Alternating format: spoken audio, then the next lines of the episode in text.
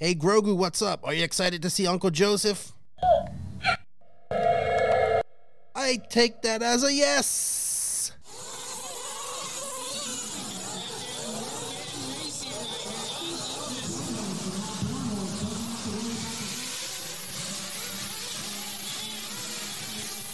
Nitro is the glory.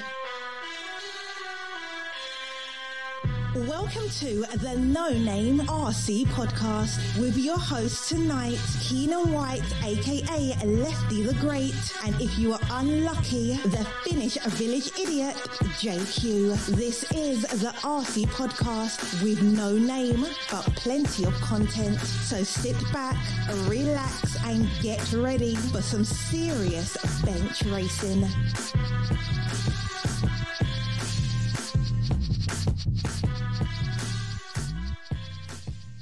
Yes, indeed, Nitro's the glory, but E Buggy pays the bills. What's going on, everybody? Welcome to episode I've lost count 118, 119. I I don't know. We did two shows over the weekend that I haven't put up. Uh, we did it on YouTube. I'm a little, you know, I'm still kind of DNC hungover. I didn't even go to DNC and I'm hungover. What's up, everybody? Um, welcome to the No Name RC podcast. I'm your host, Keenan White, aka Lefty the Great, and joining me later on is everybody's favorite Finnish idiot, Beak Beak. We got a lot of stuff to talk about today. Um, you know, we had DNC go on and all that stuff, so we got to talk about that. No guest. Well, we do have a guest, special guest. He he blessed us with his presence for a little bit with messed up mic and all. So shout out to Greg Degani, the toe 2002 first ever world champ, American world champion in eight scale racing. He joined us to tell about tell us some stories about DNC. So yeah, he joins us for the main interview. Thank you to uh, Greg for coming on the podcast. It's always a pleasure when you come. We have to teach you how to stay still with your mic though. So, uh, hey guys, it's uh, I don't know. It's been good. It's been good. You know, uh, ah, I'm still in the DNC hangover. I want to shout out and say thank you to all of the NNRC squad around the world, man. Thank you guys for all the support. None of this is possible. I enjoy my conversations that I have with people all around the world. Uh, one of the beautiful things of RC. So thank you guys. I mean that, and and thank you. Shout out to all the patrons of the NNRC. You guys are making things happen, man. Hopefully, travel is coming up here soon, and that will be because of the patrons. So uh, thank you guys. Uh, what's some new equipment? You all know that. Thank you guys for the patrons of, of patrons of the NNRC. If you wish to be a patron, you can um, you know check out the link in the written description below. So, uh, I don't know. Before I go on any further, I have to even thank the sponsors. So thank you to all the sponsors and the companies that support this uh, this podcast that is the NNRC. So shout out to Mayako first off the bat. You know, we all know who Mayako is. Joseph and I touch on that in this podcast and talk about that. So please listen carefully to what we have to say about that. So thank you to Mayako. Thank you to Tekno RC. Tekno RC, uh, they didn't really get podiums this week, but I think they had a good DNC. Maybe one podium, sorry, with Joe Bornhorst, but uh, uh, four mains in the nitro buggy, four cars in the nitro buggy main. Look at me, I'm still so excited getting all my words mixed up. That's really good. So thank you to Tekno RC for their support. Uh, JQ Racing, hey, what's up, guys? We're still here. You're still my family. Uh, we ain't going nowhere. We're just multiplying. So hey, you know, listen up and be looking out for more details about what's going on with JQ Racing here in the future uh, the race team and whatnot. So I'm still here and I'm not going anywhere. Shout out to Beach RC. Brent went out to uh, Vegas. I'm Vegas. Why am I all lost? I've got Vegas in my mind. King of the streets. See, uh, Brent went out to DNC. His first DNC. DNC sounds like he had fun. Um, I haven't even really talked to him much since he's got back, so I need to catch up with him, see how he enjoyed it. Uh, shout out to uh, SCRC, Sun City RC Raceway. They have the TNR Fuel Race coming up here shortly next uh next month the dates of the RCGP series. Shout out to Racecraft USA. Oh man, I heard you guys killed it. The Racecraft Rager. I heard lots of stories about it.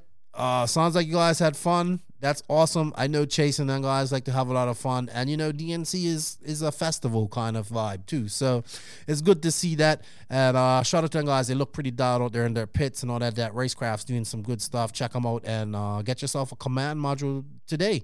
Uh, shout out to House of RC. They just they're gonna drop their app by the time this is released. Their app should be up. Uh, so you can go and download the app and fill out your um, profile there. Shout out to manscaped.com for supporting the podcast. Remember, cut through the jungle to find your manhood. If you would like to save some money and support the podcast, you can go and use go to manscaped.com, use the promo code no name and save 20% off your order. Papa Willie's Traction Tonic Cures Poor Traction. Shout out to Scooter uh, for all his support. They have been a long time supporter of the podcast. Papa Willie's Traction Tonic. We have a promo code for that too. All of this is in the written description of all this podcast. So go show them some love. JQ Threads, check them out. Always doing something. It's been kind of quiet lately. Haven't heard what's been going on with that with Joseph. So, huh, good stuff. And of course, shout out to Wally Builds for all his help. And hey, man, Wally had a good DNC. Not a good man, but man, that's racing. Like you know, it's um, that's all racing is. It's not, uh, you know, it's not who finished. You know, racing. It, it is like it's just it is racing. You can be good all weekend, and then when it comes to the big enchilada, something happens. We all know Fen knows all about that. Um, yeah, thanks for Wally. It looked good out there rocking the Wally builds Mayako tent, looking badass. Got to get him back on this podcast. And he had fun, man. He looked a lot happier.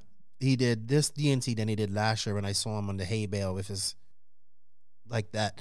So kudos to Wally. He did a good job. And man, I thoroughly enjoyed DNC watching it from home. Um, man, I enjoyed this race. And I and and you know, we're gonna talk about a lot about this race in this podcast, and we're probably gonna piss a lot of people off if our our thoughts and stuff like that. You know, uh, as much as I enjoyed this race, and I wish I was there. Really, I do wish I was there.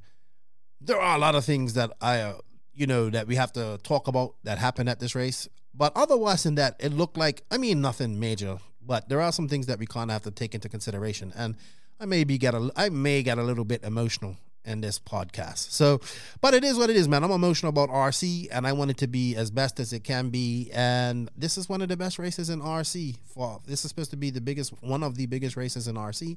And kudos to the DNC crew because I and the Thunder Alley crew because I think they did a good job. Um, uh, the track was good except for that drop off feature, which I really hated, uh, which could have been improved. But I think otherwise the track was really good, and I think Andrew and his crew did a really good job of you know I've worked alongside Andrew, seen how not alongside, but I've seen how much work they put into their races. So I'm sure he was happy to to relax on Monday morning. And yeah, Joey, 22 years, man, putting on this race. This is this has become such an iconic race in our industry and one of the longest running nitro races there are there is out there. It's been a 22 years. Congratulations, Jake Jay Smoker. He got an award for perfect attendance of the DNC. And sh- you know what? I gotta give some shout outs to Live RC because I always and I, and I always give them some crap. And I say this later on in the podcast um, as well, but I always give them some some crap. And I have for many years. I've been a sub- subscriber to Live RC since 2008, and man, I I have to say I was very impressed with the coverage and the new features they're adding. Uh, yes, it wasn't perfect, but they'll work it out. If they go to PNB uh, they'll do some interesting things. And I know uh, Brandon Rody is trying hard, and I want to shout out to those guys, Live RC, Brandon Rody, Tyler Hooks, Scotty Ernst. Well, you know, you guys did a great job, and thank you for bringing us DNC and and making it better. With I wouldn't have been able to enjoy it without you guys. So, big shout out to them. And man, it looked like an awesome time. Uh, wow, I. It kind of is like that vibe, like I look at that and I'm like, I probably missed one of the better DNCs. you know, my first DNC was in Arizona. Then I, you know, Paris is just a little different. It's nice, but it's just a little different. But this looked and felt like a DNC, a real DNC. And hey, Nitro's the glory in the West Coast, man. So many Nitro buggy entries. I can't believe it. You know, I'm so used to seeing e buggy trying to, nothing, nothing against e buggy, but I'm so used to seeing e buggy outnumbering uh, Nitro nowadays that it's good to see that uh, the West Coast loves the Nitro and they like to burn it. So uh, yeah, good good stuff.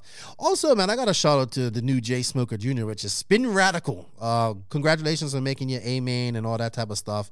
Good job. Congratulations to Frankie Contreras, uh, Davey Bata, and um, and Buddy, man. I talk about these guys later on this podcast, but I have to say it in intro. Congratulations. It's so good to see you all under 16, I believe. Uh, Nitro Buggy Podium and little and little Frankie, man, he swept the NC. What an awesome, awesome thing to see the youth uh, doing good things in RC because they are the future and we need to uh, encourage them. So yeah, the youth are the future, not us old farts. Yeah, I, I just a lot to talk about. We have questions. I don't have any Manscaped news or nothing like that. I just, eh. Me and Joseph just kind of got on. We, we started recording, and then we had Greg come on, and then uh, we go all over the place on this podcast. But it's also been a while since I've had Joseph here recording. So it was good to catch up with him, and we talked about Mayako and all that type of stuff. So I guess what I'm going to say is like, hey, enjoy the podcast. We go right into the beach RC questions, and I want to say thank you once again, uh, and uh, to everybody for all the support. We can't do it without you. And remember, when we talk on this podcast, we're not trying to throw people under the bus. We're just trying to see, show you that things can be better. We offer solutions and all that stuff. We're not. I think DNC is awesome. I think it can be better, and I think it can be used to promote RC to the masses if we do it properly. So, with all of that said, I think it's time to go into the Beach RC uh, Q and A. BeachRC.com, the Racers one stop online hobby shop. Choose from all the popular brands and variety in stock with super fast shipping and great customer service. BeachRC.com still has the local hobby shop feel with all the benefits of the internet. BeachRC.com is the exclusive distributor for Ultimate Racing, JQ Racing, Pro Circuit Racing Tires, Nitro Lux Fuels, and Assault RC Performance products. So fill up your cart and check out at beachrc.com today. Yes, thank you Beach RC for for sponsoring the Beach RC Bench Racing Q&A. If you guys can, go to the affiliate link in the written description of this podcast and show Beach RC some love. It helps the podcast out. They are a brick and mortar hobby shop doing big things. Brent was at DNC, his first DNC. He had a blast. I hope you guys were able to pick up some NNRC decals from him. If not, maybe Wally might have left them with Wally. I don't know. You'll see what happens. I'll find out. So maybe Wally might have some decals as well. All right, JQ, we got some questions. As you knew we would, we'd have some questions this week. So we gotta go. We gotta answer them. All right, JQ. I have one question that I I I have. I this wasn't a question sent into the podcast, right? But I saw this question on the release of your book, Invisible Speed, which is doing pretty good. Top RC book in the RC charts, I would say. Number one book in the RC world right now. Congratulations. So, uh, if there was any other RC books in the world, you are number one right now. So, you are the number one RC book in the world. One out of one. Are there other books? Yes, there have been other books, but right now, I think you're the number one RC book in the world. So, congratulations to you. Well, thank you very much. Quite an accomplishment. Uh, so anyway, this question actually comes from something in your book that I noticed, and this guy uh, highlighted it. He's actually in Rich Greenwood. He asks, "Great book." He says this seems a bit odd though. Figured this was priority number one for Threadlock, and I believe he's talking about in the book where you say throttle brake link. Uh, Threadlock is applied to just about every metal to metal attachment, with the exception of the M3 grub screws on the anti roll bars and the throttle brake linkages. The motor also does not need to be thread locked to the mount. So please explain this, Joseph. Uh, yeah, the the screws that attach the engine to the mount from above, they actually stay in without thread lock. You just tighten them; they stay in. I think it has to do with uh, the how the uh, mount ex- expands due to heat. Mm-hmm. That would be my guess. Because yeah, they don't need to be. I've never seen you do. I've never seen you use thread lock on them, and I've never ha- seen you have an issue of your car, like you know d- that moving. And I don't use thread lock on them either. On the bottom ones, yes. Yeah. That come up from the chassis. The the bottom ones you need to, but the ones from the top. So if you have a split mount, mm-hmm.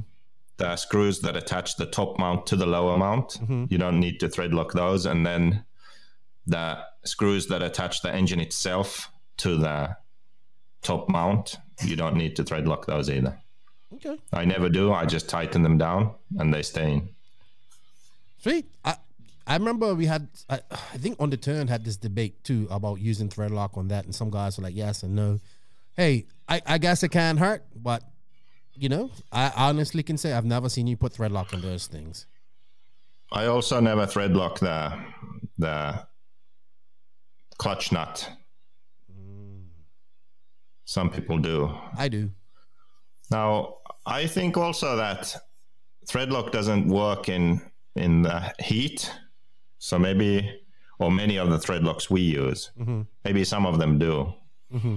but those get those would get really hot. I would think so. Well, whatever thread lock they use at the factory to build the spec cues, that's what we need because that stuff is Yeah, and they, for example, just they they put thread lock on all the linkages, which is an issue. You know, you have to mm-hmm. heat heat them up to get them to loosen. yeah. They they and they oh, they're overzealous with the thread lock to be act to be to be truthful. But anyway, yeah, I thought that was interesting. I saw that a couple of weeks ago, and then a, a person commented on it, so I wanted to get your opinion on that. Yeah.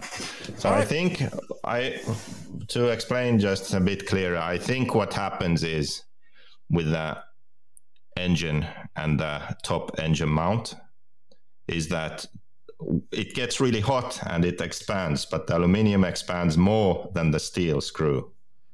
So I think that's the reason why they stay in. Mm-hmm. Does that make sense? Yes, yes, yes. because you're sandwiching the aluminium mount or that engine tab, sandwiching that with a steel screw, and then as the part expands, the screw stays tight. Mm-hmm. Yeah, That's my reasoning for it. But yeah, there you go. never use thread lock there. There's the physics on it. All right, from my buddy Justin Huglin and fellow Star Wars nerd like myself.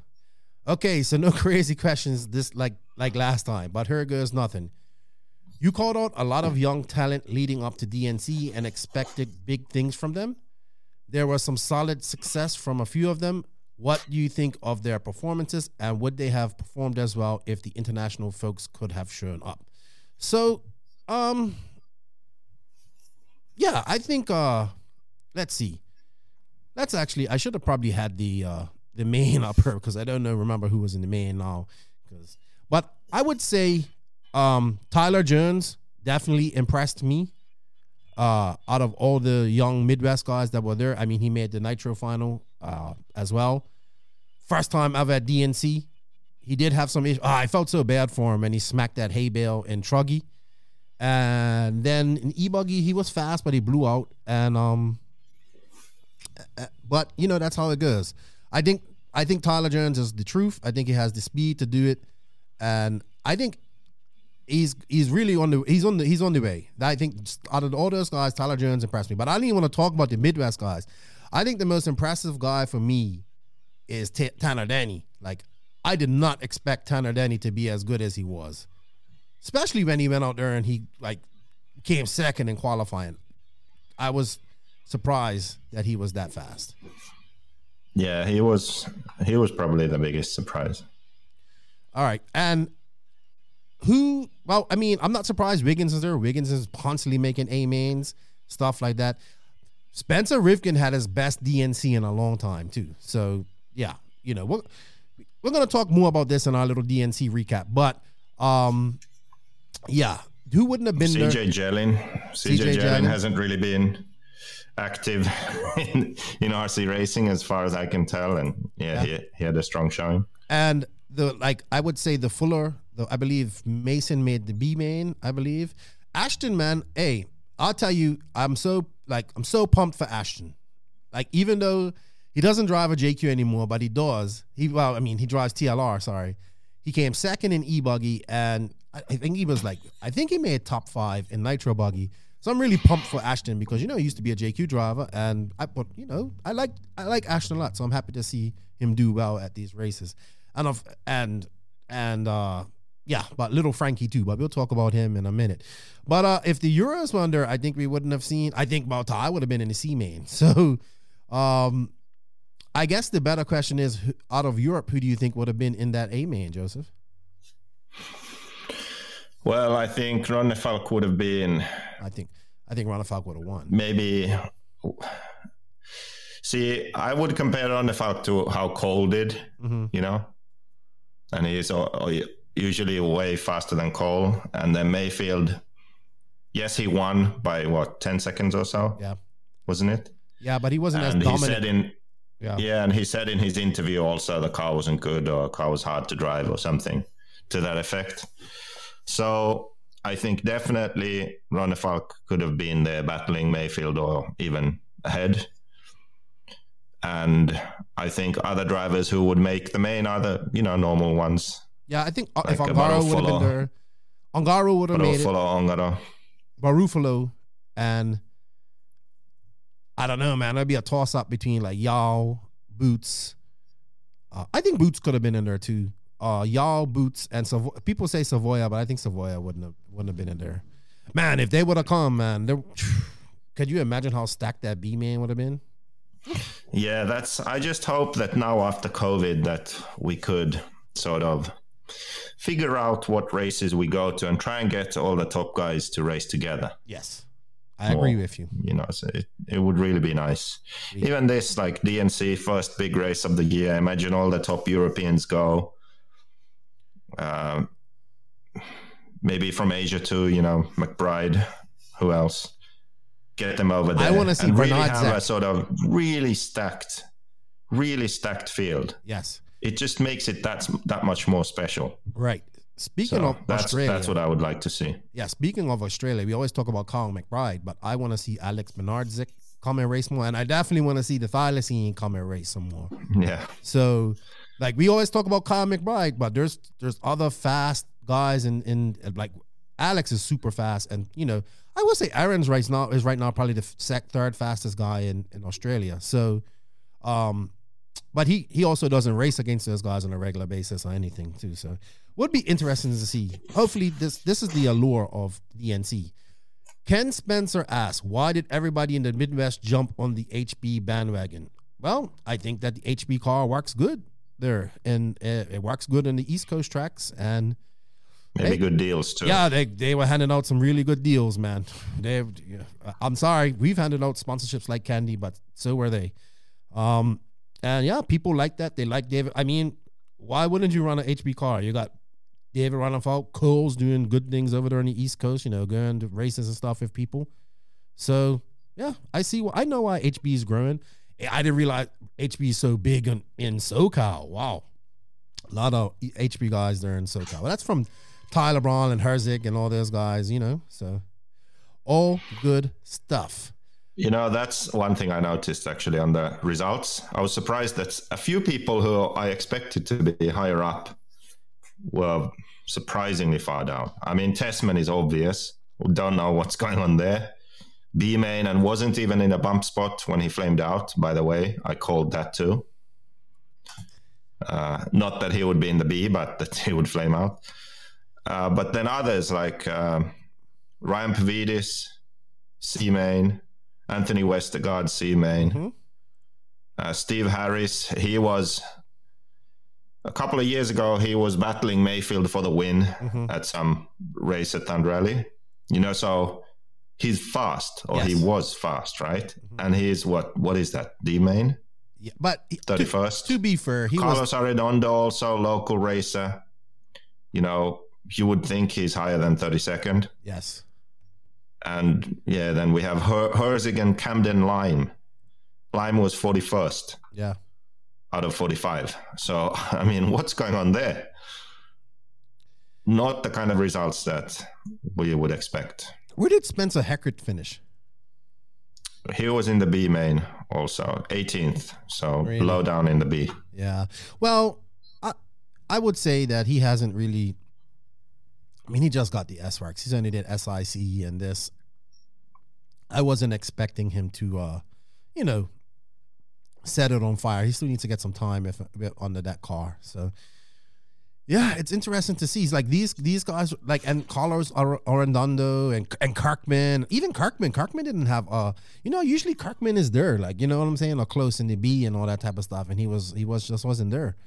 And um, yeah, Westergaard too, To come to think of it. So, well, I think what it was only twelve people too. You got to remember that only twelve people in the mains. So, you know, normally there's what fifteen or more. Yeah, that's normal. Now it was 12. Yeah. So that was a big factor. But man, there would have been a lot of long lips if the Europeans had come. That's all I gotta say. Europe versus America. Europe versus America. Lucas Livingston. Not sure if you saw the video of the guy getting hit in the crossover jump at DNC. What are your thoughts about the jump? Well, well, well, well. I actually uh, was in the in my in the Patreon Facebook group. I posed this question uh, in the group, and we had a lot of mixed different uh, responses. I know the guy who got hit personally, so I was messaging him after the incident and all that type of stuff. Like I saw, like what happened, his forehead swelled up, and he's like got black eyes and all that stuff. And then I talked to him um, Monday or Tuesday, yesterday, I think, and I, just, I wanted to check on him, and he said, you know, I'm, I'm fine, Keenan. My hearing's a little messed. up. I think this guy has a, had a concussion, to be honest. You know what I mean? And he's lucky that's all he got. So to say this, um look, man, that could have that incident like people people I know people say well he's an idiot even you Joseph well, he is an idiot to run out in front of the, the the, the that and all that type of stuff but I get it. Like look he just said look man I try to marshal people like I like I like to be marshaled. He feels like you know what? He gives I'm an idiot. I'm an idiot. I said look man don't be so hard on yourself. Like that stupid feature is that yeah like that that was gonna happen. You know what I mean? I'm seeing this. Um, I think I almost saw it happen at the 2018 DNC when he had the bridge, and when he when he put that bridge there, that drop off. Sorry, I'm just like, oh man, that's so dangerous, so dangerous. So I guess to say It's like, pretty much hap- it pretty much happens every year. We have that. Right. There's a close call. There's a like a super close call, or someone gets hit in the head right? Well, we shouldn't like every year. this dude got. We've seen the video, right? This guy, Yeah. like, what if this would have been? What if this guy would have been? What if he'd have been turned to the side and that car hit him in his temple? What if it had been a little bit taller and that car smashed into his face? You know, look, just like this is look. Let's run this scenario. That let's say the ambulance had to come for that guy, right? The ambulance comes to DNC. 300 plus people walking around, no mask. I don't like, I know, like in that county or something, you ain't supposed to be able to wear a mask and all that stuff. And look, I'm not trying to tell anybody how to live their life. Like, I wear masks, I do what I have to do because we, ha- we ha- like, we have to do it here. And I would do it anyway if I was in America because, like, that's what I'm going to do. But imagine if the ambulance would have showed up to this race, right? This dude's like heads wide open, bleeding all over the place. His children are there, his wife's there, they're crying. The ambulance come. Next thing you know, the police are there checking on what's going on. Next thing you know, the media's there. Like people think this is crazy, but this ha- this is a public park. Could you um this is not like like honestly. Imagine if all this happened and then they come and see 300 400 people, I don't know how many people, the 350 people walking around, you know, just doing all this type of stuff and then what happens there? Oh, what's I can see the headlines right now. Man injured at RC track when uh, illegally or something like just something like could I can see that like, man injured at illegal RC track or some RC race with having too many people and then next thing you know look at this they don't like COVID and this. I could you you don't know how ugly that could have been. That race could have been shut down Thunder Alley could have been like screwed like shut down completely all that type of stuff. Like people think oh Keenan you're being too extreme. I'm not being extreme I've been to too many races with crossovers and features like this. I remember I almost got picked in the head with a with by a bike by a car at at um at Fallbro. Remember that year we went Fallbro and had the crossover? Like Yeah. these features, like I think I get it. They're cool. Crossovers are even worse and more dangerous than this drop off because Yes. the bridge drop off, you can kind of still see that there's something going on there. Mm-hmm. But when you're marshalling and it's just a dirt jump sort of crossover, you don't really pay attention necessarily. You see, like, oh, someone crashed there. Right. And it's, you know, hard to tell sometimes where the cars are coming from, Right. you know, because the jump also blocks your view. You can't see that there's a car coming, you know. Right. So, But the bridge is kind of the most obvious of all the crossover scenarios. So my thing was like, we need to eliminate this stuff. So then I rephrased it. I said, how do we make these features? If you're gonna put these features in, how do you make it safer? So I think that one, my buddy, yeah, dude, he said, you know, you gotta make it taller. and I agree with him. If that fe- that feature would have come out to like, or even longer, if that feature would have come out more, so like where you was dropping off, and so, so the drop off point was way above your head. I think it would have been safer. Somebody could have run out there and flipped the car over, and then the other cars would have been just jumping over their head. I mean, we should have cars jumping over heads anyway. But I mean, I mean, how many jury checks have we seen with some crazy six? Like you know, remember the six pack at um at DNC eighteen? How hard it was to marshal that and dangerous. By the way, before I forget, you know the best thing about this race being at Thunder Alley? What's that? Joey couldn't make his stupid jumps on the front straight. Uh, yeah, so you- they actually had to have a straight there. right, right, right. Because he wasn't able to make those dumb doubles. Right. But that's so dangerous. Like, I, I get it. We want to have fun. We want to do big er. But here's the thing, people. Are, are we to kill somebody at a race? Like, because I'm telling you, we're lucky. We've been lucky so far. What happens when somebody gets killed at one of these races? What if that was a kid, man? We have to have like, come on, like we have to, like we have to think, man. We have to think. Yes, you have to think when you're marshaling too. Don't get, I get that it's a dangerous job. We have to think, but I I know I've I've been there where the guy was thinking like I'm hustling. I want to marshal people. You you forget that that's coming. So I guess I mean shit. We we can't even get high vis vests in America. So, and I think that's something that we need to have too. Everybody should have high vis vests. So that's something I talk about. Look, man, we need to think of safety. We want to do cool things, but man, we have to understand like that shit could have been really bad. Like really, really, really bad. We don't want anybody to get killed at one of these races. You know, we came we come here to race and have fun and socialize and and and, and have a good time. We don't want any like imagine if somebody gets killed off man. What okay, what if that would have been a pro? And I'm saying that at higher levels. What if that would have been a pro, got a concussion, lost his eyesight, or lost part of his eye, his career over? Everybody be like, oh no, we can't have that. Think of it like that. What if that was your kid who got hit like that? Or your best friend? These, Huh? these things won't change until something like that happens. Well, I don't want So- think I don't want that to happen. Because if that happens, then that not only is it sad for the family and everybody involved, but it hurts RC. We don't need that happening in RC. We need good publicity. I, I want to get RC in front of people to show how like this can be a great family hobby and all that type of stuff, and you can have fun. Not people getting hit in the head and dying. No, it's dangerous, man. Too dangerous. If it's too dangerous, we shouldn't be there. The worst one was AMS. Oh man, and they had that jump. I mean, it, it was fun to drive. Don't get me wrong, but it was super dangerous. And I saw, I didn't even know Cody Dan. He was a little shorter than he is now, but he had high hair. I swear, one of those cars skipped his head and and gave him a haircut. That's how close it was. And we just can't. This is. I'm sorry, people. I know a lot of people are like, "Oh, don't be a pussy, uh, lefty." I'm not being like that. I'm be. I'm just. I'm hit people. I have hit people, and it is the ugliest feeling in the world. I left the imprint of a Komodo Dragon 2 tire on a forehead on the forehead of a girl one time at a race. And I as soon as it was she didn't get hit hard, but you know, the tire smacked to her. I lost control of my car in there and it went over the fence and she, she was taking pictures and it smacked her right her and left a perfect imprint. I laugh now, but it left a perfect imprint of the tire that I was running in her head.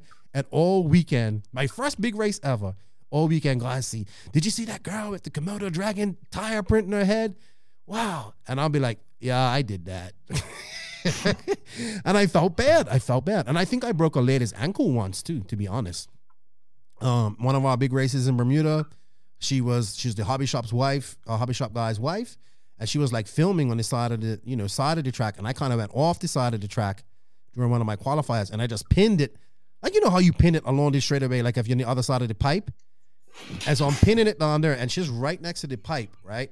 And I just took her right out, man. This is with a 10 pawn hyper, uh, often a 9.5 back in the day, or whatever they were called, too. This is one of these eight pawn little things, and I was tuning. And dude, I instantly came off the track and went check on her. She had to go hospital and all that stuff. Dude, that is the ugliest feeling in the world. I think I broke that lady's ankle, man. So I've hit people. So yeah, um, on me, for me, this is a big thing. Like honestly, safety. I'm all about having fun, but we gotta be safe. All right, enough about that. I got a couple of questions about that. All right, my question is for JQ. This is from David Bowman. I think that's how he says his name. First, Mayako question of the of the of the of the new era here. I guess that's what we call it. He goes, my question for JQ: What what will the Mayako Service Center do, or what is ex- okay? Let me. He kind of worded this wrong. What will what the Mayako Center? Okay, what the Mayako Center will do, or or what is expected, and how is their revenue? How is their revenue model model defined? So basically, he wants to know about these Mayako service centers and what to be expected, and how is this revenue model defined. The idea is that because there are not enough hobby shops for the brands out there, I mean, with JQ Racing, we learned that we don't really have good representation with hobby shops. Chances are you go to your local track, your local hobby shop, and there are no JQ parts there. That's just how it is. There are too many brands right now. They already carry the most popular and common brands.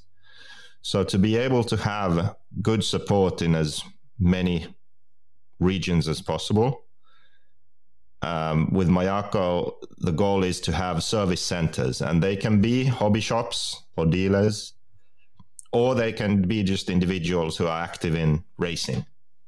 So it can be someone who wants to run it as a side business, for example, that they buy parts, they carry the parts at the races and sell them, or it can be so that they get a stock of parts from that country's distributor. So they get them on consignment as well, kind of. They aren't really selling them for themselves. They are holding the parts, keeping them at the uh, track at the races, and selling them for that distributor. So they don't handle the money. They don't buy the parts for themselves. They don't sell them and receive money. They are selling them on behalf of the distributor.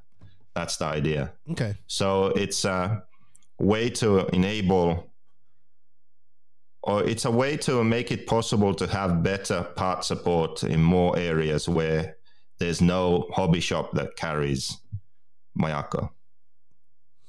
And also, it it's so that it's made possible it makes it possible so that the person who does it doesn't need to financially invest in in it or they don't want mm. need to run a business to do it. They can just be an active racer that wants to be a part of it and they can have the parts and they can and they can sell the parts on behalf of the distributor. What benefit will that person get from doing that? Well it depends on each uh, service center will be its own case. So there's not one universal uh, benefits mm-hmm. package for those people. It depends on how involved they want to be and where they are and what they what exactly they are doing. Understandable. Yeah. Uh, I guess the last point of that was did we answer that? Uh, about the revenue model defined. I guess he's talking about the membership part as well. I guess. Well, I don't know what he means by that, by, but the difference between Mayako and the other brands right now is that the car itself is only sold direct. So that means that people have to buy the car on mayako.com. But then spare parts are sold like every other brand from anywhere, from the service centers, from a hobby shop that wants to carry the parts, from the distributors. So that's the main difference that the cars can only be bought direct. And then the second difference is that instead of offering basically everyone a team drive so oh you want a discount here you go now you're on the team that's basically what all the brands currently are doing. Instead of doing that mayako uses a membership model where you can't apply for a team drive but you can become a member. So if you know that you'll be buying a couple of cars a year and you're actively racing, so you you buy a bunch of spare parts, then it benefits you to pay for a membership, a one-time payment, and then with that membership you get additional benefits which include a discount. So a discount on kits and discount on parts. So all of these things will be um, explained in more detail by Mayako in the coming weeks. But the idea really is to make sure that the sort of the biggest benefit goes to those people who really are active and spend mon- time and money and effort in the hobby. So they get the biggest reward also. Instead of the person who just, you know, contacts the most companies and tells the biggest lies in their resume. you see what I mean? So Yeah, yeah. it's a it's a different approach. You have to invest a bit to get the biggest uh, reward, the benefit. Yeah, it's definitely a, a different business model. But you know what? I think uh, we're seeing the current business model in RC starting to collapse.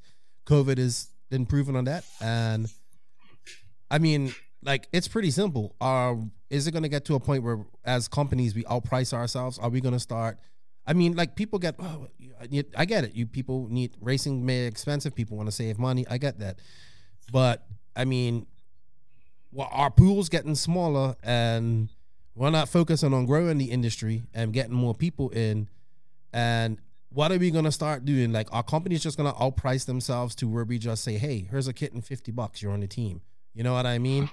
Yeah, the problem is that right now there's a race to the bottom. So basically, it, you can win the race by losing at the same time. Yeah. You win the race because you're giving stuff for free, or like you said, paying someone to run your stuff. Right. You know, yeah, okay, you have a lot of cars out there, but you you lost at Yeah. the same time because I- your business doesn't function. Right.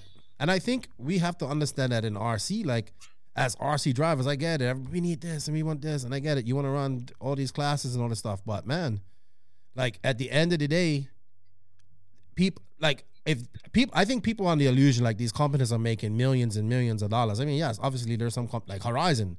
Like I would say, AE is in a good place. I would say Mugen is one in one of the best places for for just an, a racing company. But man, I don't think people understand that these companies, these chassis companies are out here that we're not what like people aren't selling hundreds of thousands of, of kits. You know what I mean? This is so small. Like it's funny. Uh a guy says, Oh, I heard that JQ's broke and COVID broke him and all this type of stuff. And I said, Look, man, when you're already broke, when you're always broke, you can't go broke. So, you know, um, people just don't understand, like, don't fathom. Like, people be like, oh, you know, I said, like, like, dude, how much money do you think I make doing this a month? Like, I make six hundred and fifty dollars a month. Like, come on, who in their right mind can live off six hundred and fifty dollars? Like, you know, this isn't like we're not making money here. Like, we're not making like a lot of money. But what with Mayako, you know, it influx of money. We got a better car. You got a better car, and hey, I think you're gonna see companies make starting to switch up things here a lot late in in the future because they just it's just not sustainable, man, and it's gonna piss people off. But what do we do? Do we just run RC to where we don't have any racers, or do we try and change things now? You know what I mean? So, Yeah, well, this Mayako deal actually came about before COVID, so Right. it really had nothing to do with COVID. But I guess, may, well, COVID is also a bit weird because non-racing stuff is selling really well. Just racing stuff kind of suffered, so it's a whole different s- scenario. yeah, But about Mayako, still the the ben- other benefit of it, why that sort of business model can work in this is that it it doesn't require as many car sales to still be profitable and for Mayako to be in a situation to be able to offer a great product and also service for all the customers. So it's a way to organize the business, run the business where you don't need as many sales to be able to do a great job. So put up a, put out a great product and have great service for the community of drivers that use that product. yeah, So that's something that with the, the that uh, the amount of sales that JQ Racing has, for example, it's not possible to do that. hmm If Mayako had the exact same amount of sales with the way the business is uh, built up, it is possible to do that, and it would be possible to have a top pro driver 2022. yeah. So I'm I'm excited to see how it all works out. Yeah, I'm just excited to see this car. I haven't seen it yet, so hmm. You can see a bit of the wing here. Sort of, you see a bit of orange there. That's the wing. I'm so excited about wings. Gonna. Yeah, but it's attached to the car. The car is also here. I just can't, see the it. car, you idiot. So it doesn't make. I see the tip of a wing.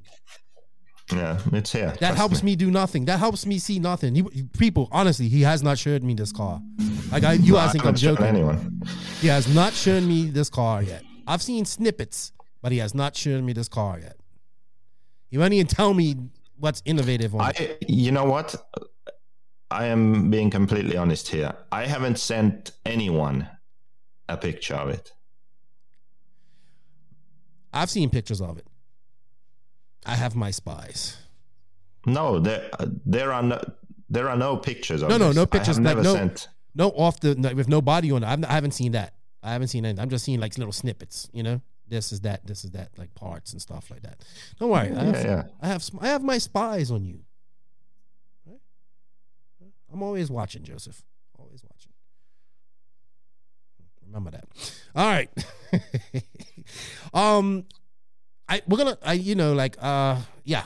I know we're gonna have a lot more questions about Mayako over the time, and um, I think the biggest question I get is, well, JQ Racing, like, like it, when you're live, I love it. People run with things. So basically, in your live, you said JQ Racing will be done as a car brand. Everybody does run with that. See, he said JQ Racing will be done. See, he said it from the horse's mouth.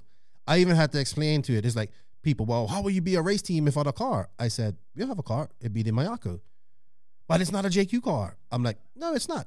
It, it is a JQ car. It's designed by you because you are the designer And, the, it's what you would have had if this would have been like if this would have been JQ Racing, this is what you would have designed. You know what I mean? So that's what I try to explain to people, and they kind of get it. Like when I say, hey, like you know, just like Wally builds was Wally is Wally builds Mayako. Well, we become JQ Racing Mayako eventually. You know when when we get cars and all that type of stuff. I'm excited. I'm super excited. At first, I was little, eh, but I'm excited. I'm excited for this, and um, for, hey man, we gotta hey for change to happen, change actually has to happen. I say this over and over again, so I have to, I have to eat my own words and believe that too. Um, all right, uh, okay, let's get on to some questions. We we kind of beat the the, hor- the horse with that one. I want your from Connie Swenson, House of RC. People, do not forget to go to House of RC and sign up your your your and get your um profile going because it's some good stuff. I want your view on the different brands and how they were represented both on the track and in the pits. Tekno was the best represented brand in the A mains, but didn't have any podiums except Bornhorst. SWorkz and Agama didn't have any drivers in the pro A mains at all. Comments. Well, I think there was only one Agama driver there, and that was Steve Harris. So he was kind of there on his own. Uh, that's it. Like if you only have one driver, I don't know who was in the open classes and stuff like that. One driver there on his own, uh, it's going to be hard. SWorkz uh, had Tim and they had Camden and they had Spencer. Uh, you know, I can't say nothing about Spencer. He he's just gotten the car. He's been driving a C Hub car all this time, HB, switching over to balls. I'm sure there's an adjustment that he has to go through there. You know what I mean? So give it some time. I wasn't expecting fire out of SWorkz anyway at uh DNC. Just no bit no boot. Like had not had boots and all that stuff came over her. Yes, different. But you know, they'll get it. SWorkz will get that stuff. SWorkz getting is getting is coming together. Tim Lime's starting to do things, and that's good to see. Um, he did give me a lot, a lot of shit over my video about Cavallari, and he gives it. He still gives it to me, even you know, all the time. So they will get that stuff together. Wait, what did you say there? I said um that Cavallari will now win a worlds, right? And I didn't mean it as a diss to SWorkz or anything. I was just talking about the support that Cavallari will have. But I, you know, but He's not off to the greatest start. he is not, unfortunately. So it looks like my. But you know what? I have faith. But my faith is kind of dwindling in one driver at this moment. But we'll talk about that a little later. Um. Oh my god. uh. All right. Next question. Oh well. He also asked. All right. So I would say like te- if you I think if you went to the well we weren't at this race so I didn't see the pits and all that stuff but I can imagine what happened. Tekno had their big pits. TLR had their big pits. Definitely Tekno. I would say te- Tekno, TLR, HB. Uh, Associated. excuse me. Team Associated. Yeah, Team they probably had Team Associated had a giant pits there as well. Um, they were the big guys there this year. You know, always the big guys. So, um, How many JQ drivers there? Do you know? uh, it was let's see, it was Greg, Greg, Axel, Dylan was there. Well, people driving JQRs. Dylan, Chris, Shelby, Jake. Wally was driving a JQ car. I say it was about seven JQ guys there. It wasn't many. Our, the least amount of JQ guys in the last three years. That's let's just say that we weren't there. There was no tents. We couldn't go there. We tried to get Greg to go down and get a tent. He wouldn't do it. So that's this is working with Degani. So I'm not driving four hours to get a tent. The only thing about it, he complained about, man, it was the sun was out on on Saturday. I didn't even have a tent. I said, that's your fault. You could have went and got the JQ tent and set it up. oh my gosh. Um. All right. On to the next question. Actually, this one is about Degani. It's from Curtis Wong. What's up? Curtis is a badass uh car mechanic, dude. Drifting, all this type of stuff. He's up in BC. He's one of the best up there in BC If like in the uh, model tune. I guess it's uh, you know, tuner world and all that stuff. And he drives a JQ car. He goes, after getting screwed at DNC, is Degani coming back on all cylinders firing? Well, I'll tell you what, man. Degani was at Tuesday night nationals this week, practice like going to race, and I ain't never seen that out of Greg. So I'm hoping that him losing to Paul Ciccarello has fired him up, and I think don't call it a comeback. Say I never left. That's what I'm calling it. Yeah, he drove like an idiot. Jesus Christ. Oh my gosh, we gotta. Like the one race where he kept crashing in the same place, and then after the race, oh yeah, I guess you can't do that section like I'm like, that. how did he not see those guys not doing it? He's pitted right there. He was serious though. He did not see that. He, I said, Greg, I thought Well, you. yeah, you, but you don't have to see anyone else. You can just determine based on your own driving that, listen, I can't do this section, so I'm going to change how I approach this. But no, it was too dumb to figure that out.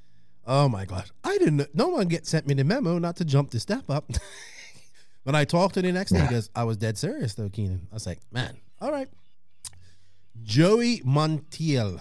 I think that's how you say. it. I met him at uh, RCGP. Him and his son. Awesome, awesome, awesome father son team.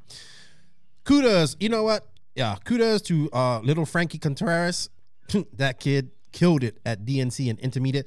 By the way, Joseph, I was told that intermediate, the whole podium was under 16. That's good. Intermediate nitro buggy, the whole podium was under 16. That's good to see. Yeah, that's good. Um, so anyway, John Joey asked, Proline put out a post about Frankie winning intermediate. Some guys are on there crying. You know, I have a 12 year old as well, and and us parents deal with crap. It's sad that people are trying to take away from this kid's success. I just want to know your thoughts, but I'm sure I know how you feel. You know what I say?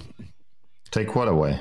that tr- well, the people at Proline posted about him, you know, winning, and I guess people are like, "Oh, see, he gets free tires or he gets extra help and all." I didn't see the comments, right? But I could imagine what people say because w- remember what they said about Max when he won? Oh my God, they wanted to kill us.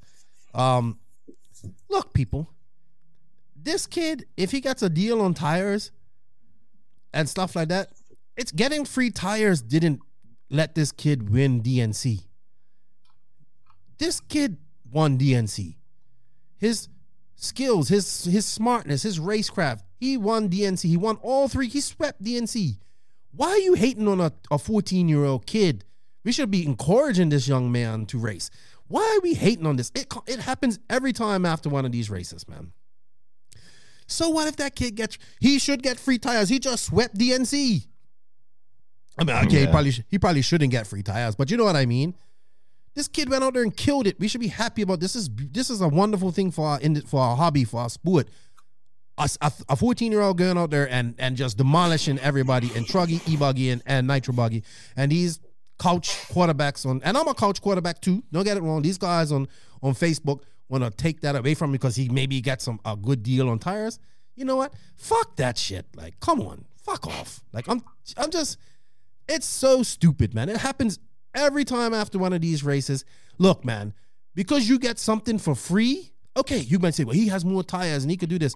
Man, if you're at DNC and you ain't got new tires on your car and they main, that's your fault because or whatever. You know what I mean? That's not because you had if you're going to DNC, you're spending money anyway because it's a long race. Come on, people. This is a young 14 year old kid who just won, swept DNC. We just had a DNC nitro buggy podium of all under 16 drivers. That is a damn good thing, and it gives me hope that maybe RC ain't gonna die sometime.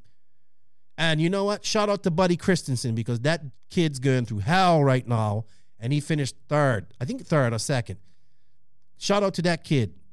It's a, you know, in fact, go make some donations to betachange.org.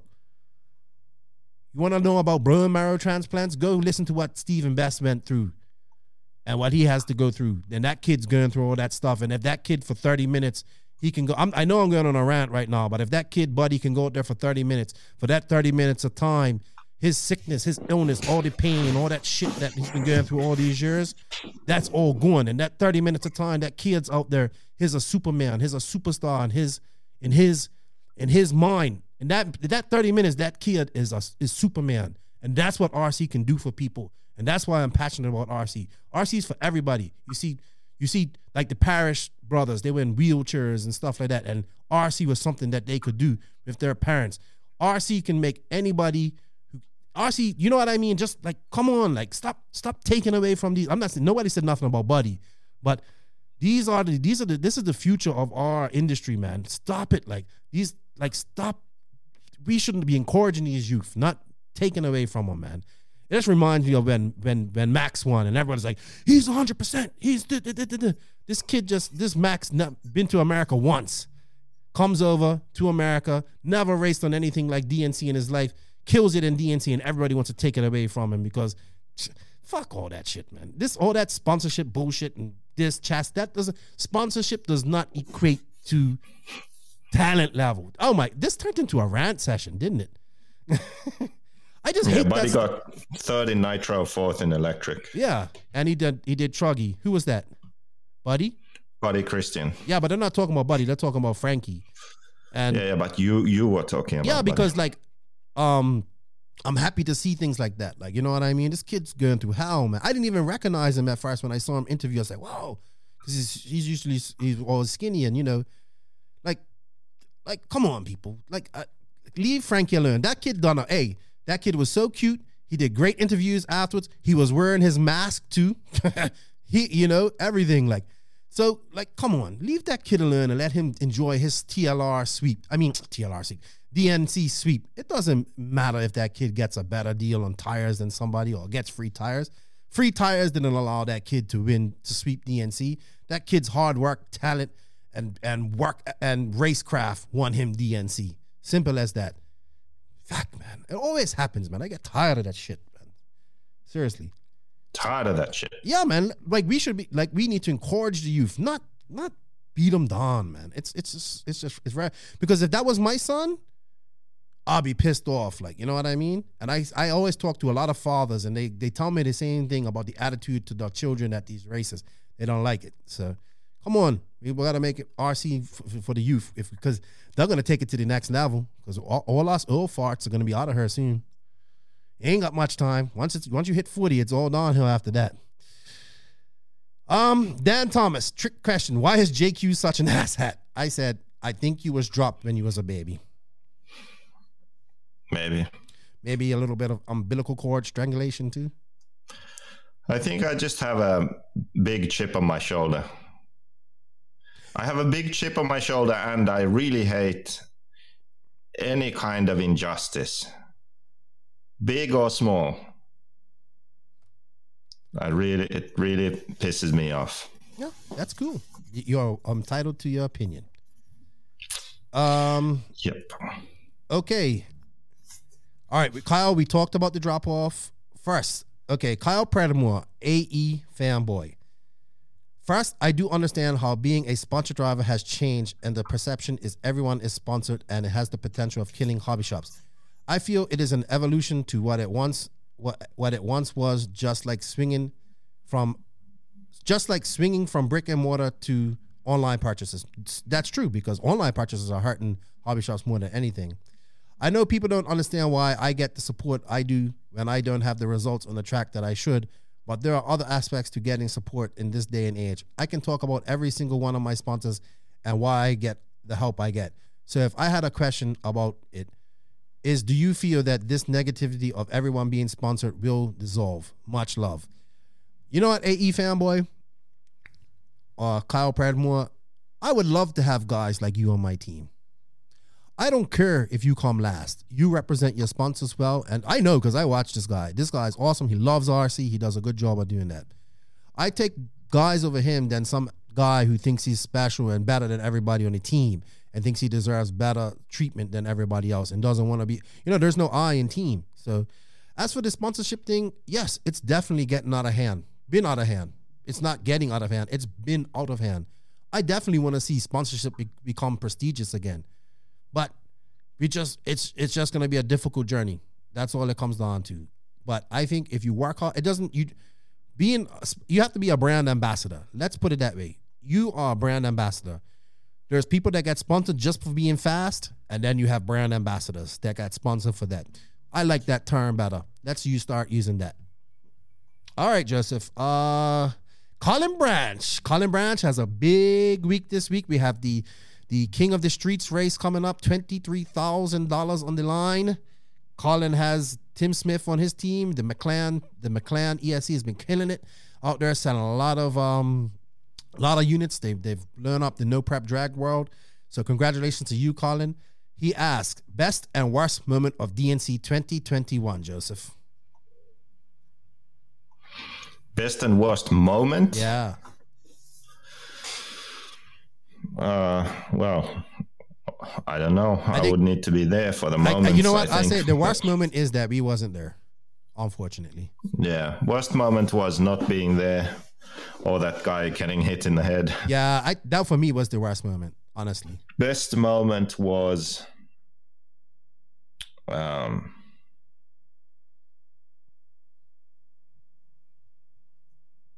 Well, honestly, I don't, I don't know. the other worst moment for me was watching Fenn being so fast in the pro A main and just fending himself over and over and over again. I just sat there like I called that. he he he came back so many times, and then I knew when he flipped under the bridge the last time that was it. He wasn't gonna come back after that. Um, yeah, I would say, look, man, worst moment for me was that guy getting hit in his head. I really didn't like that. Also, I would say the unfair and unbiased and and biased BS that went with like cutting tracks and people hitting each other and no stop and go penalties called. But we're gonna talk about that later. Um, best moment for me, man. You know what, man? I'll tell you what the best moment for me is, and you guys gonna get all like I'm, a, I'm an idiot and all that type of stuff. The best moment for me was to see that. Uh, RC. The best moment for me is just that to see like this. This DNC kind of looked like what it what it would be at Arizona. You know, the last two years of DNC, they kind of been meh. You know what I mean? I like Paris is a, obviously a better location, but it's meh. You know what I mean? It just you you can even say Joseph for the last two years, it just hasn't felt like a DNC. You know when we went. Yeah, I agree. I think the best moment, like, and, and you know, it's a it's it's a social thing because, like you said, Joseph, if you're, if you're into socializing and racing RC cars, DNC is the race for you. If you're into just racing RC cars, it's not. Um, I think it's good to see the social aspect of that. I mean, that's a big thing that I enjoy uh, about RC is going and see people, and I just think the vibe.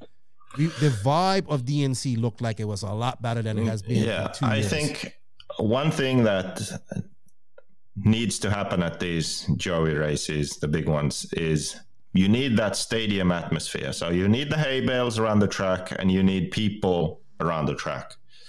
And that wasn't really, well, it could have been possible that they didn't do it that way at Paris. Yeah, So even for Paris, it was actually even hard to find a good spot to watch. You know? Mhm. But at Thunder Alley, you, you get that sort of stadium atmosphere. And at the Arizona ones, it was the same way. So when the mains roll around, the track is lined with people and it's just a good atmosphere, you know, for the mains. Yes. Another positive I would like to say is it being at Thunder Alley. Sorry, I got a cramp in my leg. uh, it being at Thunder Alley benefits Thunder Alley. You know what I mean? Andrew made good money. People were practicing. It keeps his track alive. You know what I mean? That's the good thing about it, too. Yeah. So I would take those positives. Um, it's good, and you know what, man? Here's the. It's a lot of positives. I'm stoked to see an all under 16 Nitro Buck Nitro Buggy podium, and the biggest positive for me, and people's gonna be like, you hate e buggy. I don't hate e buggy. Nitro is the glory on the West Coast because whoa, the number of entries in each Nitro Buggy class and Truggy class overshadowed the e buggy classes, and that has been it's been a while since I've seen that. So that's good to see. That is absolutely good to see. Because I think Nitro is kind of under attack, man. I think it is. I think it is slowly but surely. All right, let's see. Um, all right. So Robert Sarhan, who is another Finnish guy, but lives in Canada, he says, "Please go over the sneak peeks of the new chassis." And he goes, "Let's get to the real reasons for JQ no longer making a car and turning to being an, an employee as a designer." I think a lot of people can't can't understand that, like why you did that. I think you explained it quite well in your live, to be honest. Yeah, I would have never started my own company if I could have done this from the start. Yeah. So I, I think, like, I think just like, yeah, like if you would have, what if you would have, like, what if this would have happened 10 years ago? It would have been Mayako. You know what I mean? We wouldn't be talking about JQ racing. You know what I mean? It would have Yeah, been exactly. Mayako. So, yeah, excuse me. Um, an employee, yes, you will be, but you are the designer. So, like, you are the main employee. Like, you know? So, I'm an employee like Kanai is an employee Exactly. for Kyosho. exactly. Trust me. He isn't really an employee of Kyosho, you know, because they ha- there's a design company that Kanai owns or work for. I don't know how that works, mm. and they are contracted by Kyosho to provide the design for the Kyosho buggies, and this is the same situation. I am I have a, my own company that mm-hmm. I am the owner of, and Mayako has contracted my company to be the design company for their buggy. So it's not like I have a boss now that tells me, hey, design this part or do this or do that.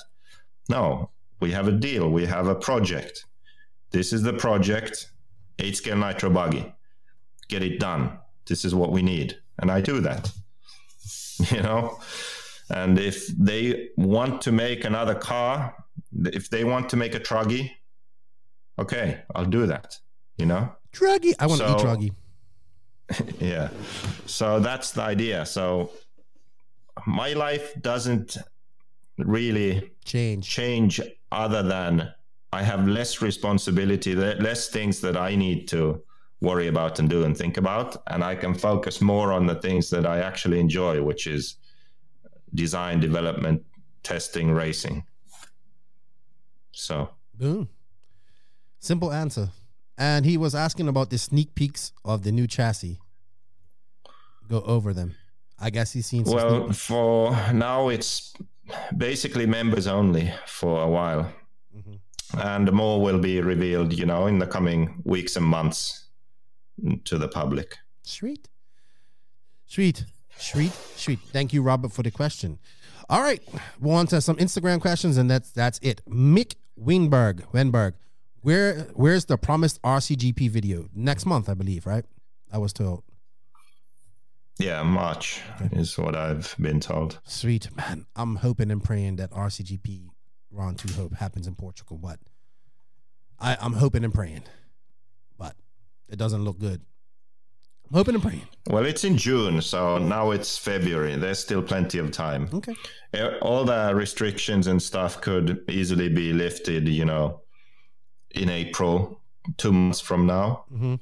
and then we'll be fine. You may never know. It's still possible. It is still possible because I know I want to go to Portugal, and I will be going to Portugal. Trust me, even if I have to mail myself to Portugal. Alrighty, uh, G Spec RC tuning. What's up, Geoff? How you doing, man? Check my boy out. He's got some cool uh, charge cables. Hit him up on Instagram, G Spec Racing, or on Facebook. Cool dude. Uh, just does adjusting rear anti squat affect the rear roll center, specifically adding more rate Okay, adding more raises and taking some out lowers RC. Oh, okay. Okay, sorry. Specifically adding more raises roll center and taking some out lowers roll center. Thanks. I think this person already asked me elsewhere, but yes, it does slightly. So it's ch- it changes the height of the arm because you can imagine you you sort of simplify the roll center to the middle midpoint of the hinge pin, looking from above, for example. Mm-hmm. C plate in the front, D plate in the rear. You take the midpoint of that. Do you see what I mean? Mm-hmm. So that's you draw a 2D drawing looking from the rear of the car, but using the midpoint of the hinge pins. And if you add anti squat, if you raise the C plate up, so if you have 0 mm-hmm. anti squat and you imagine the knuckle is the midpoint of the hinge pin and the hand is my hinge pin, if you raise the C plate, you are raising that midpoint half of what you raise the C plate. So you are raising the rear arm. So you raise the roll center also slightly. So you can you can uh, eliminate that by raising the C plate and lowering the D plate. So pivoting around the middle of the hinge pin if you don't want to affect the roll center at all uh, and only adjust the anti squat. So it's something to consider when you change anti squat to either keep the arm height the same or to raise it or to lower it. Raising and lowering the arm typically isn't done for the roll center, it's done for the the way the forces affect the forces that travel through the arm affect the way the car drives. Mhm.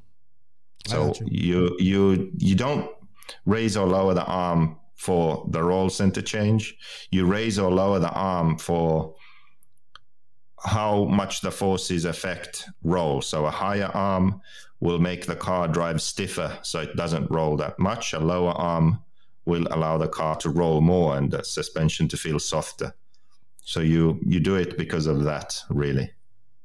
Interesting. Interesting. Thank you, Gio, for this. I'm sure he messaged you and, and asked you this because he's running the JQ car. Cool dude, likes to go to Revelation. And um, yeah. Thank you for the question, G. Check him out. G Spec RC Tuning on Instagram. Get yourself some uh some awesome customized cables. RC Kevin. What's up, RC Kevin? I knew I know what this is all about. Why do you think the big names had so many issues? Crack in program, Rusty. He's talking about Ty because RC Kevin's from Canada, so he wants to talk about Ty. Um, I was honestly quite surprised. I didn't think he was going to be that bad. I thought No, not that bad. I mean, even if he hasn't been running nitro now, if he hasn't been able to, I don't, I don't know if he has or hasn't. Still, that's like that is way off I what thought I would expect. I, thought lower A main possibly, but not making the A, not even qual, not qualifying even directly into the A. When has the last time that happened? Oh, I, the the excuses were flying. New car, new engine, new tires. What's new on the car? Seriously. Apparently, it's supposed to be a new car or something. yeah, I checked. You know what? Actually, that reminds me of something funny. I saw that new X-Ray 2021 mm-hmm. release information, which I have to say, X-Ray has the best sort of release material. It just looks the best. That truly is luxury about X-Ray. So all that presenting the new product, the release material, it's great. Content, maybe not always, but how it looks Right. but two things I saw there. So, so one was they use these button head screws, hmm and I remember I, I used to run X-ray 2008 before I had my own car. Really? So yeah, 2008. I would strip the button head screws. So I would replace them with the socket head 2.5s. So that's one thing they changed now. So 2008 to 2021. What They is that? changed it. 13 years? Yeah. 13 years it took. And then another thing was the steering posts weren't keyed into the chassis. Mm. So if you loctited them, what would happen was you open the, the post screw and it would snap open, but it would snap so that it starts spinning. So you're Right. turning the screw and the post is turning, but it's still loctited to the post. Yeah, so you so can't then you have to hold the post with Yeah, yeah. pliers to try and pry. Oh, it was hell. lot of pain in the ass. So now it's so long ago, I can't remember, but I'm pretty sure I did say these things or mention these things at the time. but it's, I just thought it was so funny that these two things, which I'm sure other people have had the same issue as me. I raced it for what one year or two years, the car. So these two things, which are like so basic, 13 years later, they uh, fixed them. That was funny to me. Yeah. I you know, everybody's coming up with these like every excuse. Like I'm heard he didn't have any other team, any top teammates there. No Mark Souza, no this, no that, no that. I'm like, man, you know what? I think uh um I know Ty's been in California for about a month and a bit now, or over just over a month. He has. Yeah, he's been Well, there. then there's really no excuse. But here's the thing, Joseph. They they should have been. They didn't do G, JBRL the week before before DNC. They didn't do that. You know where they were? They're at Chi-Town doing ten scale races. Why are you going? Like you got the biggest race of the year coming up. You should be at you should be at um Thunder Alley at the JBRL, don't you think? yeah. Why are you going driving fifteen hundred miles to Chi to Chicago to do some ten scale race that you know you're gonna win? What's the sense of doing that? You need to be out there practicing nitro. What? Who made that decision? What? Like, what was that all about? Like, I don't know. I don't know. This is this is That the true. weird. This is the true test to Ty, Tessmann, and Gord. This is their test. Everybody, Especially since they also switched engines. Right. So you know, Gord is the master, and Gord gets and Tessmann's get flown over to help Barufalo win. I'm not Barufalo. Uh, help um Coelho win, and you know all this. They've they- they've we had oh their engine program going ten minutes OS and having the best best tire. Well, it can't be tires because Cole was fast. Cole was fast Yeah. about race tires. So here's your test, Tessmanns. Can you do it without the quote unquote best in the world? Oh, come on, like let's just say everybody says the OS is the best engine. We can't argue with that. Uh, you have the and you was on Proline for all these years, multiple compounds, all this type of stuff. You did well in Truggy. Your engine didn't act up in Truggy. you know, I don't get it, man. Something's off, man. Something's off. And I think there's more to it. I think, here's what I think. There is gonna come a point sooner than later where Ty's gonna have to make a decision. Do I go on my own or do I quit RC? People might be like, "What? Are you crazy?" At, po- at some point, a company's gonna say, "We don't want Gord. We want you." What's gonna happen then? yeah, exactly. Because right now they have to pay both of them, Right. right? The deal is that you have to pay Gord to be a team manager, and then you have to pay Ty to be a driver. right and and i think that let's be let's be honest like x-ray hasn't boomed like no offense to gord no offense to, but you know it's gord's way or it's the highway. You know what i mean? Everybody knows that. It's gord's way or the highway. X-ray hasn't boomed on the gord. It never has really boomed but it hasn't boomed. It's doing okay. Uh not not up to hb levels when they were on there but we're talking about two different things. There's gonna come a point where having Gord and Ty is just not gonna be cost effective for a company, and then what's gonna happen there? I would part like no offense to Gord and all this because I want to see what Ty can do without Gord. Like you know what I mean? I want to see what he can do. Like yeah, that's what I want to see, and maybe he'll.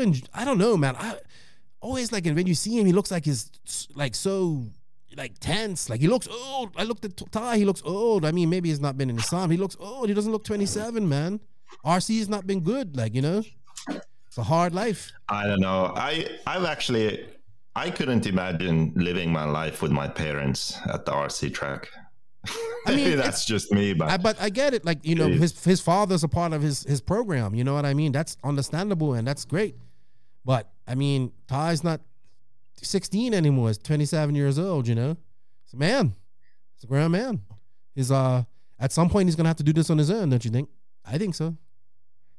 So it's gonna be interesting. maybe it was just because his mom wasn't there. No, it's it, man. He was just, come on, stop being stupid. It was he was just off in qualifying. He didn't break anything. They said the clunk got stuck in the flame out. That's why what happened. But Right. it's not. I have nothing against Ty. I want to see him do better.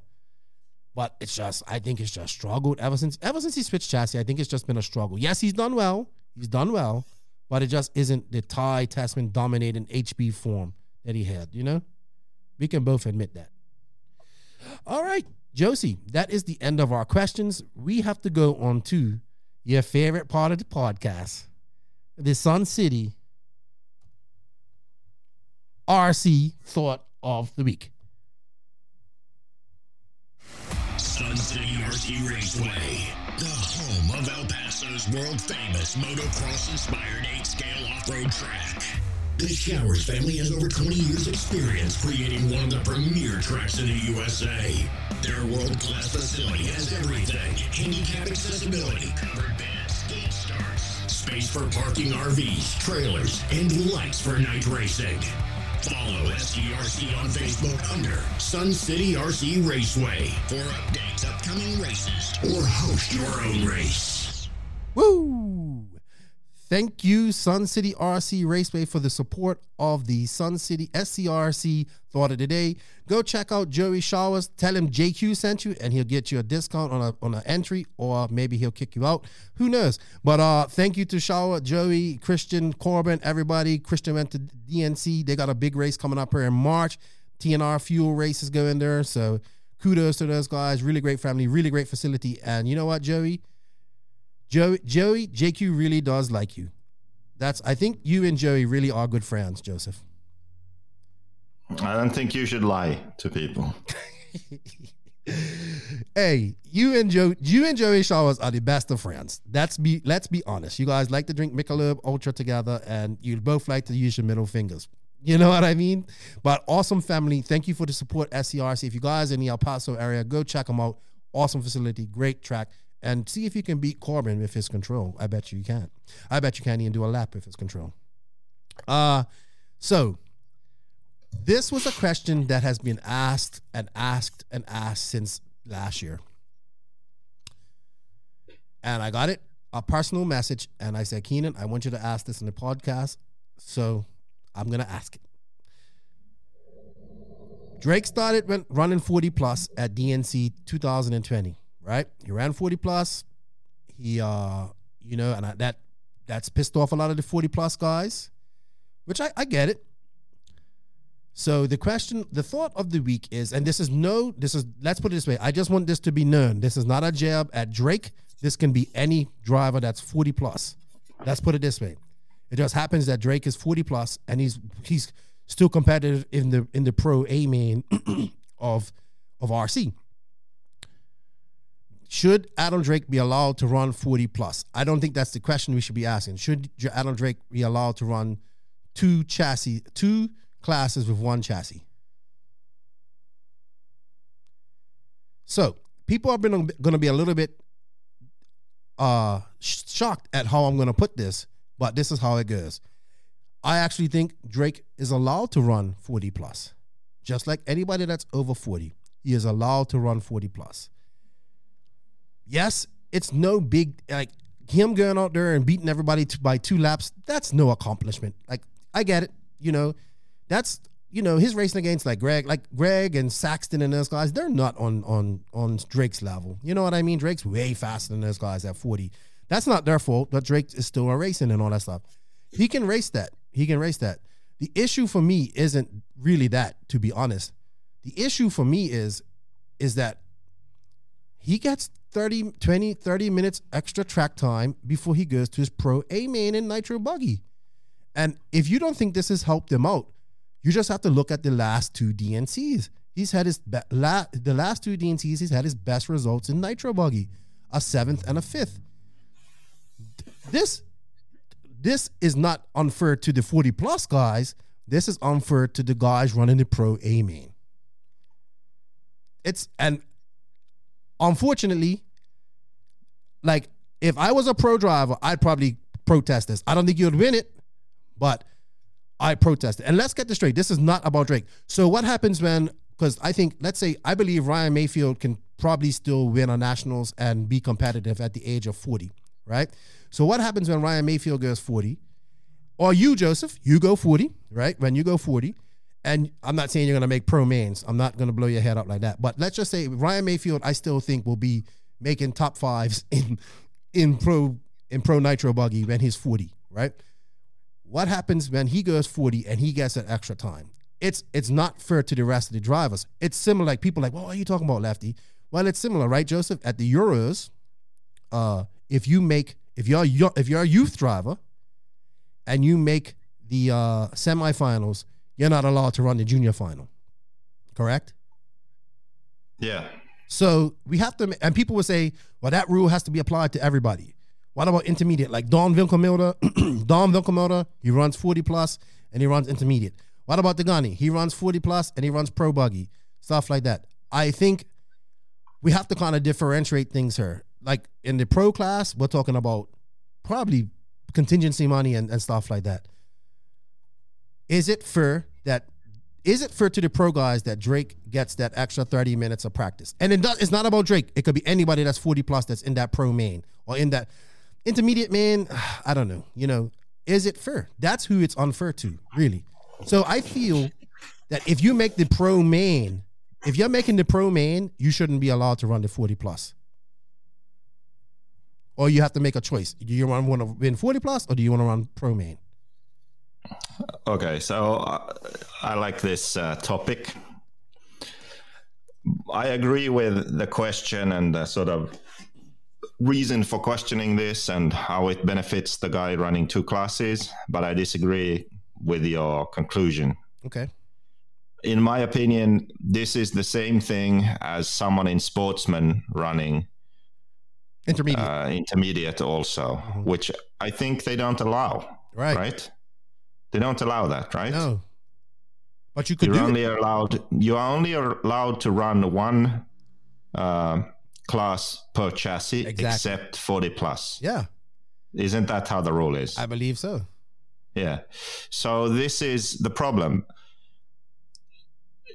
These race organizers only care about the money, Mhm. and the 40 plus guys want the 40 plus class so that they can compete for the win, and you know, instead of all have having to race with all of these kids. Mhm. And they've just sort of got away with adding it as an add-on class and allowing people to run both but it's not fair and this goes back to the thing that i don't like injustice and when stuff is unfair this is completely fucking unfair Mhm. and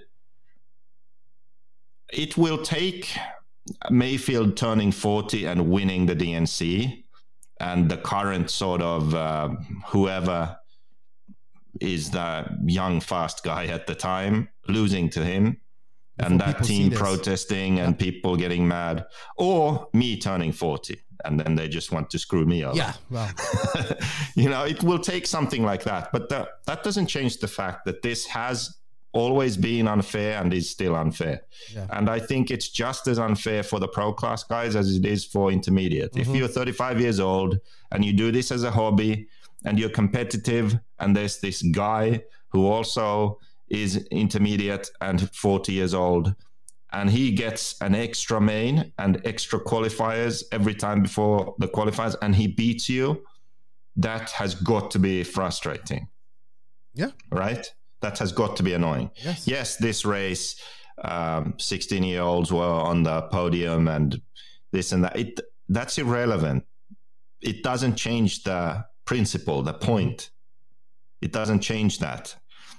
When you're 40 years old there's no reason other than your life priorities for you being slower. There's no physical reason why you can't be as good as when you were 20 it's just that when you're 40 your life priorities change if they don't change if you still keep practicing and putting in the effort you can still be fast. And i think we'll see that when mm-hmm. Maifield does turn 40 i really do. Drake is the best example right now and i think we will have an even better example in five years when Maifield's 40 yep, you know? So that's maybe when this will change. I hope it will change already now. I don't think there's anything wrong with just making it fair across the board and saying we have uh, sportsmen uh, intermediate whatever. We have 40 plus. We have pro. Pick one and Mhm. race it. So that would mean adams racing pro not 40 plus. Well, I'm, uh, maybe Don Winkelmolder and Degani and Ciccarello, they race 40 plus and have an awesome race there, but they don't race pro or intermediate or anything else. yeah, And then the up and coming kids are racing intermediate Mhm. and the beginners are racing sportsman. Even though I think that's already too many classes, right, at, at least that's a clear structure where everyone's running their own thing, everyone gets the same track time, and it's fair. I agree. Right now, if you are 40, then you like this because for most people, the race sucks. You get two qualifiers and or three qualifiers and the main. They get six qualifiers and two mains. hmm You know, so and typically also they get one class with which they don't care about. So Drake doesn't care about 40 plus. He tests stuff. He gets prepared. He focuses on pro. Mm-hmm. Degani, Chicarilla, these guys, they don't care about pro. No, it's just they care runtime. about 40 plus Yeah. you know so it, these guys they pick one class which they like and then the other one is just yeah i get extra track time hmm and that's not how it's supposed to be No, I agree. it's not fair for the other guys who have to compete against these guys and saying that oh well they are 40 that's no excuse you know Well, it's- it's like it's this. not like it's a disadvantage to be 40 and you need the extra track time you know it doesn't work that way No, it, it, it's I, I kind of put it like a funny thing like this. It's like, what if we made a class for fat guys? You have to be 300 pounds and over to race in this class. No skinny guy. If you're under 300 pounds, you can't be there. 'Cause, you know, a lot of fat guys in RC. I'm a fat boy. I'm over 300 pounds. Uh, that and then we have to race together in another main in an hour where we were you know I've had that extra 30 minutes and you haven't. Is that fair? Because you're you know you got a higher metabolism or you exercise and you do good. You know you do good. You or you you know you watch what you eat and you're not obese like me and you have three over 300 pounds. You know what I mean? Is that fair? Or is it? You know, I mean, just to put it at a different thing, it's not about age. I agree with you, man. And I, it took this race to kind of realize that for me because I kept saying, "Oh, yeah, it's." I thought it was more about the forty plus thing, but then you know, me and uh, me and uh, my good buddy, my you know, my my buddy from North Carolina, Mike Hill, we was talking about it, and he, and he was like, "Yeah, it's not fair." And you know, then we talked about it, and like I said, I don't, I don't, I'm not digging at. This isn't a dig at Drake. This isn't a dig at at, at any of these guys that's doing this here. That's that it's mean it's allowed. So I mean, of course they're gonna do it. Like you know, right? Right now it's allowed, so they can do it. But what it's gonna take is like one of these these teams to protest it, and it ain't gonna change. Not gonna change because we know that protests at these races don't change anything. About that DNC races. Are you there, or did you just go away? Uh, my uh, camera died Wait, That is nothing um, unusual. We're almost done here anyway. So I just want people to get that. This isn't a dig at Drake and what he's doing. This is more to, to show that it isn't about the it isn't unfair to the 40 plus guys. It's unfair to the people in the in the in the pro main or whatever main they're running. Like, you know. So that's our RC thought of the day, I believe, uh, of the week. Anything to add to that, Joseph, before we uh, go on? Well, just that I think this is a really sort of simple issue. Really. It's not complicated. Mm-hmm. Yes. You you can only run one class with per chassis, and you pick the class you want to race. But we know the race promoters ain't going to do that because they lose. There's Yeah, they lose They some lose as entries, but this is the thing. Like, Yeah. are you doing this to line your pockets, or are you doing this to make a good living still, but make the fucking event really good for the people racing?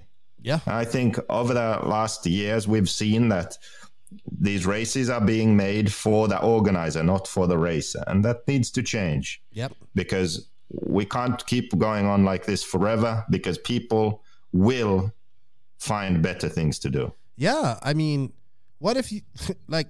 What if you're a young kid, like like even at the nationals, like the nationals, I believe, like uh, I think I can't remember. CJ made the main the last time, and he got to run the junior final. I think if you make the main at the nationals or semis at the nationals, you shouldn't be running the junior final. That's for the that's for the kids out there that. Uh, well, you can run the junior final. No, just make it a rule where you can't run the junior final. You wouldn't be picked anyway. But that's no, done. the junior final thing is like 40 plus. It's not this. It's not uh, unfair to the juniors. It's unfair to Right, the right, same thing. people in the semifinals Right. because the one guy gets extra practice. Exactly. That's the unfair Yes. part. And this making this rule would make all the classes better. You wouldn't have some guys getting extra practice in pro or intermediate or sportsman, and you wouldn't have some fast guy who doesn't give a shit about 40 plus winning all the 40 plus races. Yeah. So that would mean that the guys who actually care about 40 plus and actually are excited to go to the race and try and win and beat their rival that they've known for the last 30 years or yeah 20 Yeah. 30 years you know they they get the glory and the satisfaction and the enjoyment that they are looking for because there's not someone who's still a pro, you Yes. know, winning the races Yes. and everyone's racing for second. They get that.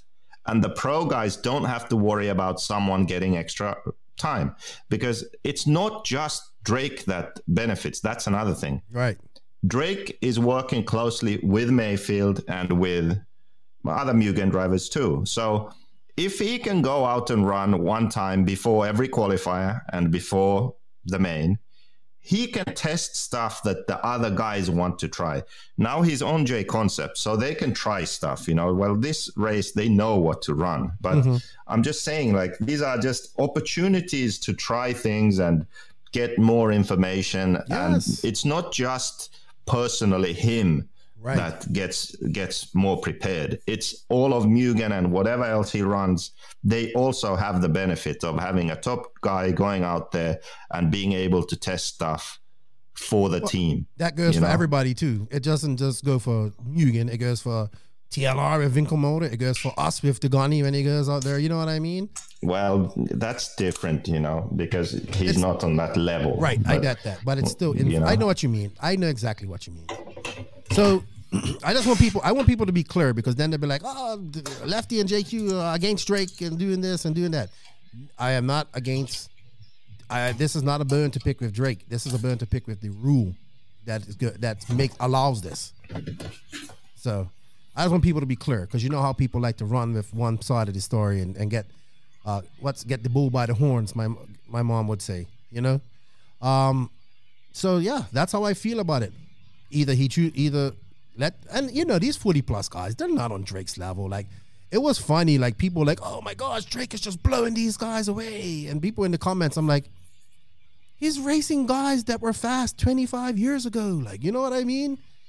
Like, like Jesus, man, come on. Like he's like there's nobody else like until mate until you get there, then you'll be there. Then you get to race Drake in 40 plus.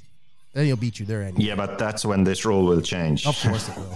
They'll have they'll have this rule until I turn 40, and then the first year I can do DNC 40 plus, then they won't have it. Oh, wow. or then they'll do what I said, right? Yeah, of course. Make make it so you have to pick one. I know, I know. So it's so crazy. All right. Well, Joseph, you know like what, man? Legends class. You know what, Joseph? it's Same been a great beach uh, RC and SCRC uh, talk. You know what time it is? It's time. You have anything to add before we go? Because we're gonna have a, a chat with uh, No. uh, a DNC chat, like a full breakdown. Her, I think, in the next interview. Maybe we have a special guest coming on too. We ain't sure yet, but uh, maybe we have a special guest. All right, Joseph. You know what?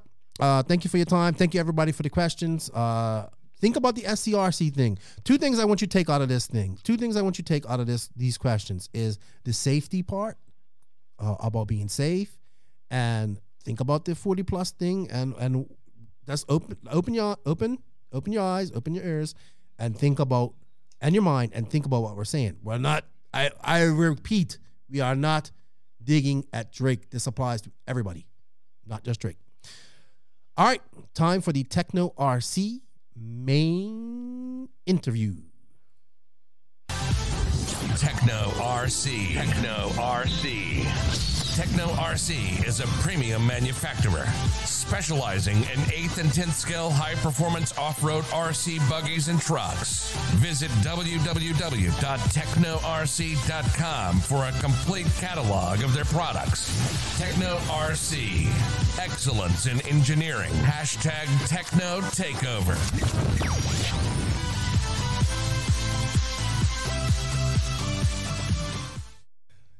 DNC is over. We need to talk about it. If you guys didn't see our uh, recaps of qualifying and the Pro Buggy e- and Truggy mains, uh, they will be up on audio here later, but they are on YouTube with Max and uh, Beaker here. So joining us this week to talk about DNC. And I was actually very shocked. He actually asked to come on the podcast, and I've been asking him and asking him for many months.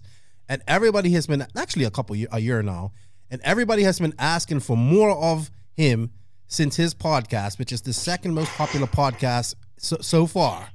I would like to introduce the first ever American eight scale Nitro Buggy World Champion, Greg the Toe Degani. What's up, Greg? How are you? Good, good. You know, just waking up here. Yeah, you know, because we can't call you a former champion because you are still a world champion. You don't lose your world championship status when you uh when the, when somebody else wins a world championship. You are still a world champion. That was like a point that some guy was making in the uh, chat with uh during while you was racing. So, Greg, we got your buddy Beaker her, aka JQ. You, well, you can't see him because we're doing this through uh, Beaker. Why is he called Beaker? you remember Beaker from Bunsen and Beaker on the Muppets? Oh, gotcha, gotcha. Yeah, All so that's his nickname. It's been that like that for a while. So Greg, um, you went to DNC. This is how many DNCs? How many DNCs have you been to now? All of them? No, I'm not Jay Smoker with Jay- a 22 year Yeah. award that he got. Yes, that was Uh, cool. I've been to all, but a few years. Me and Pavitas went to uh, the Motorama in Pennsylvania because it was cheaper for me to go to uh, Pennsylvania than it was to drive to Arizona. Really? Believe it or not, Wow, because the incredible. hotels in Arizona were just so ridiculously expensive. And this, Okay. Well, this is the first time that it's been at uh hold on, my camera's out of focus here. Joseph, talk to Greg while I fix my camera.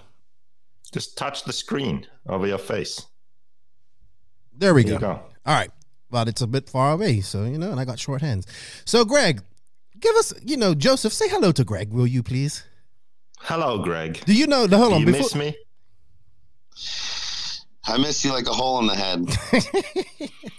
In reality, he misses me. He almost didn't do DNC. Yeah, I tell me about the breakdown that he was having on in the month leading up to DNC about diffs. Oh my gosh, how many phone calls did I get about diffs?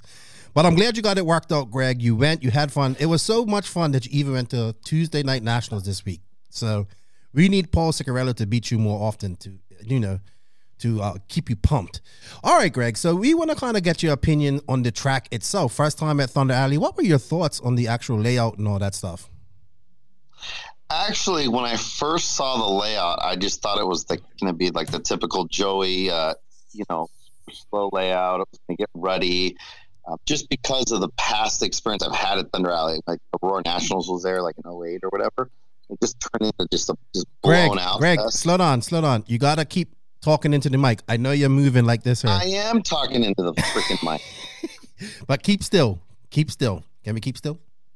God. but anyways, uh, the layout turned out to be really good. I was driving on it was better than I expected. It uh, it flowed well, and um, it's you know to be honest, it stayed together really good. I mean, yeah, it got rough, but it wasn't. I mean, it was probably the least rough DNC in a long, long time. hmm What was your So it was favorite feature? What was your favorite part of the track? Obviously, not the step up. Uh, like normal, the straightaway. well, you had a front straightaway this time, so we. Yeah, it was it was all right. Yeah, it was pretty good. Yeah. Um. W- w- uh, okay. Before we go on any further, you know, you and your infamous, uh, infamous interviews. Did you really not know you was not supposed to jump that step up? Uh, yes, I did not know. But you you was I right. didn't pay attention that day. I'm in the pits for like 15 hours working on a stupid e-buggy, mounting a body, and I'm, I'm looking over. I could see cars coming over that step up, but I didn't realize that they weren't jumping. I could see them kind of floating over, and for some reason, I just didn't put two and two together that you were supposed to jump the jump. thing. Okay. Whatever. All right. So. Cares. let's talk. Uh, what was some of your impressions of this race being at DN at being at Thunder Alley, being at a permanent track? First time it's been at a permanent track since Hemet, I want to say. Oh, was it no in, in Arizona? Right, they had it at a permanent track as well. No, since Hemet. No, wasn't. Where did they have it in uh, before Fear Farm, Joseph? I, I can't remember the name of that. But it wasn't- Nitro Pit. Yeah, but it wasn't. Oh, Nitro that's Pit. right. Yeah, I went to that run. That was out in, uh, yeah, Goodyear, Arizona. Yeah, but this is good. We we Joseph and I both agree that th- it was good to have it at Thunder Alley because it benefits. It was like you you like you always say we need more practice and all this type of stuff. I know you didn't go. Did you? You didn't do? Did you do JBRL? No. Did I do JBRL? Be- before before um DNC, you didn't do it, did you? Or did you? I can't remember. Yeah, that was the JBRL final. Was there two weeks before the DNC? All right. Yeah. So that was the one good thing about this race is that you always used to say back in the day, you used to be able to go race at the track right up until we it was the race time. So you kind of got to do that this time. Uh, being in Thunder Alley allowed for that. Was that a good thing? You think? Right. Yeah. Uh, Well, that's yeah. Before I used to be able to race every weekend up to the DNC. Right. You know. Okay. But yeah, so at least we had a, there was a few races definitely leading up to it. You know, yeah, being at Thunder Alley, so that was good. Okay. So what about your overall impression? Who impressed you right off the bat? Her was you watching any of the pro guys going? Anything that you noticed that uh you that you know somebody that was doing something or somebody's car that impressed you? Somebody's car that impressed me? Mhm. Um, not really. Or driving? No, no, nobody. I mean, you know, it's they only did what I think it was five minutes in Truggy, and then they they boosted it to six minutes for Buggy. Mm-hmm. You know, so it's hard to really see. I mean, it's everyone's so close. It's hard to really say, oh, someone's car was stood out better than the other. You couldn't really tell Okay. All just right. by looking. And I noticed you guys didn't even set up no tents over there. I watch you sitting in the sun, you smoker, axe on everybody right there in the in the pits, and I'm like, why don't Greg put up a tent? Why you didn't take a tent? Because we don't have any tents. They're Yes. locked up in JQ's van in 29 Palms. JQ, he just gave everybody where the location of your van. I hope it's still there and we need it again. Joseph, say something. You're being too quiet. Unplug. Uh, mute yourself. Let's talk. To, you're muted. You're muted. You're muted. He's muted. Um, uh, chit chat. Okay. Get to some. All right. Well, ask Greg some questions. Let's go. So what? What about uh, the 2021 DNC? Was it somehow different or better than years before, or same, same old, same old? Track time, sitting around, value for money, rules, fairness, watering. You know what was good about it was that it was it seemed more organized just because it being at that permanent facility. So for Joey to get it running up and going with wiring and stuff, which normally seems like they're running around crazy. They, I think it was just everything was done a lot earlier. So hmm they had, I think they had a lot less work. So it seemed like it was better Yes. that way. Like the track was ready. You know, usually we'd pull up and it would be like we'll still be waiting for him to finish it up on, on Tuesday night or something like that. Exactly. So it seemed like for Joey, it was easier for him uh, as far as organizing. You know, normally like when it's out in you know in Arizona or out you know when we had it in Paris, you know he's kind of like organizing the parking lot situation and pits and things like that, and it seemed like it was just it was more well organized. Yeah. Yeah, I could see that. They even said like we was done like two days before, and that's that's good. So that that that makes things much more relaxed. How about the atmosphere? The atmosphere looked very nice, very very like socializing and and stuff like that. Like it looked different from previous years at Paris, to be honest. Yeah, um, I don't know. I really didn't socialize with anybody too much because I was being in the in the privateer pits. Everybody was set up, you know, with their own tents and everything, and up in that area. So I wasn't really up in that area too much, Mm-hmm. you know. So I didn't. It seemed to me like I didn't really see too many people because everyone was kind of spread out. You know, the Mugen guys were out in the campground, and you had all the uh, other teams up in the uh, you know team pit area, like we had RCGP. Yes. So there wasn't actually too many people pitted in the privateer pits. Um, you know, most of the tables at the track were vacant, and it seemed like they were making a big deal about it. Like, oh, this is you know, because the the track owner guy, I forget his name, but I had said to him two weeks previous, previous, I'm like, when is it? Can we save these tables? And he's like, oh, it's first come, first serve Tuesday morning. Like it was, there was going to be a rush of people coming in.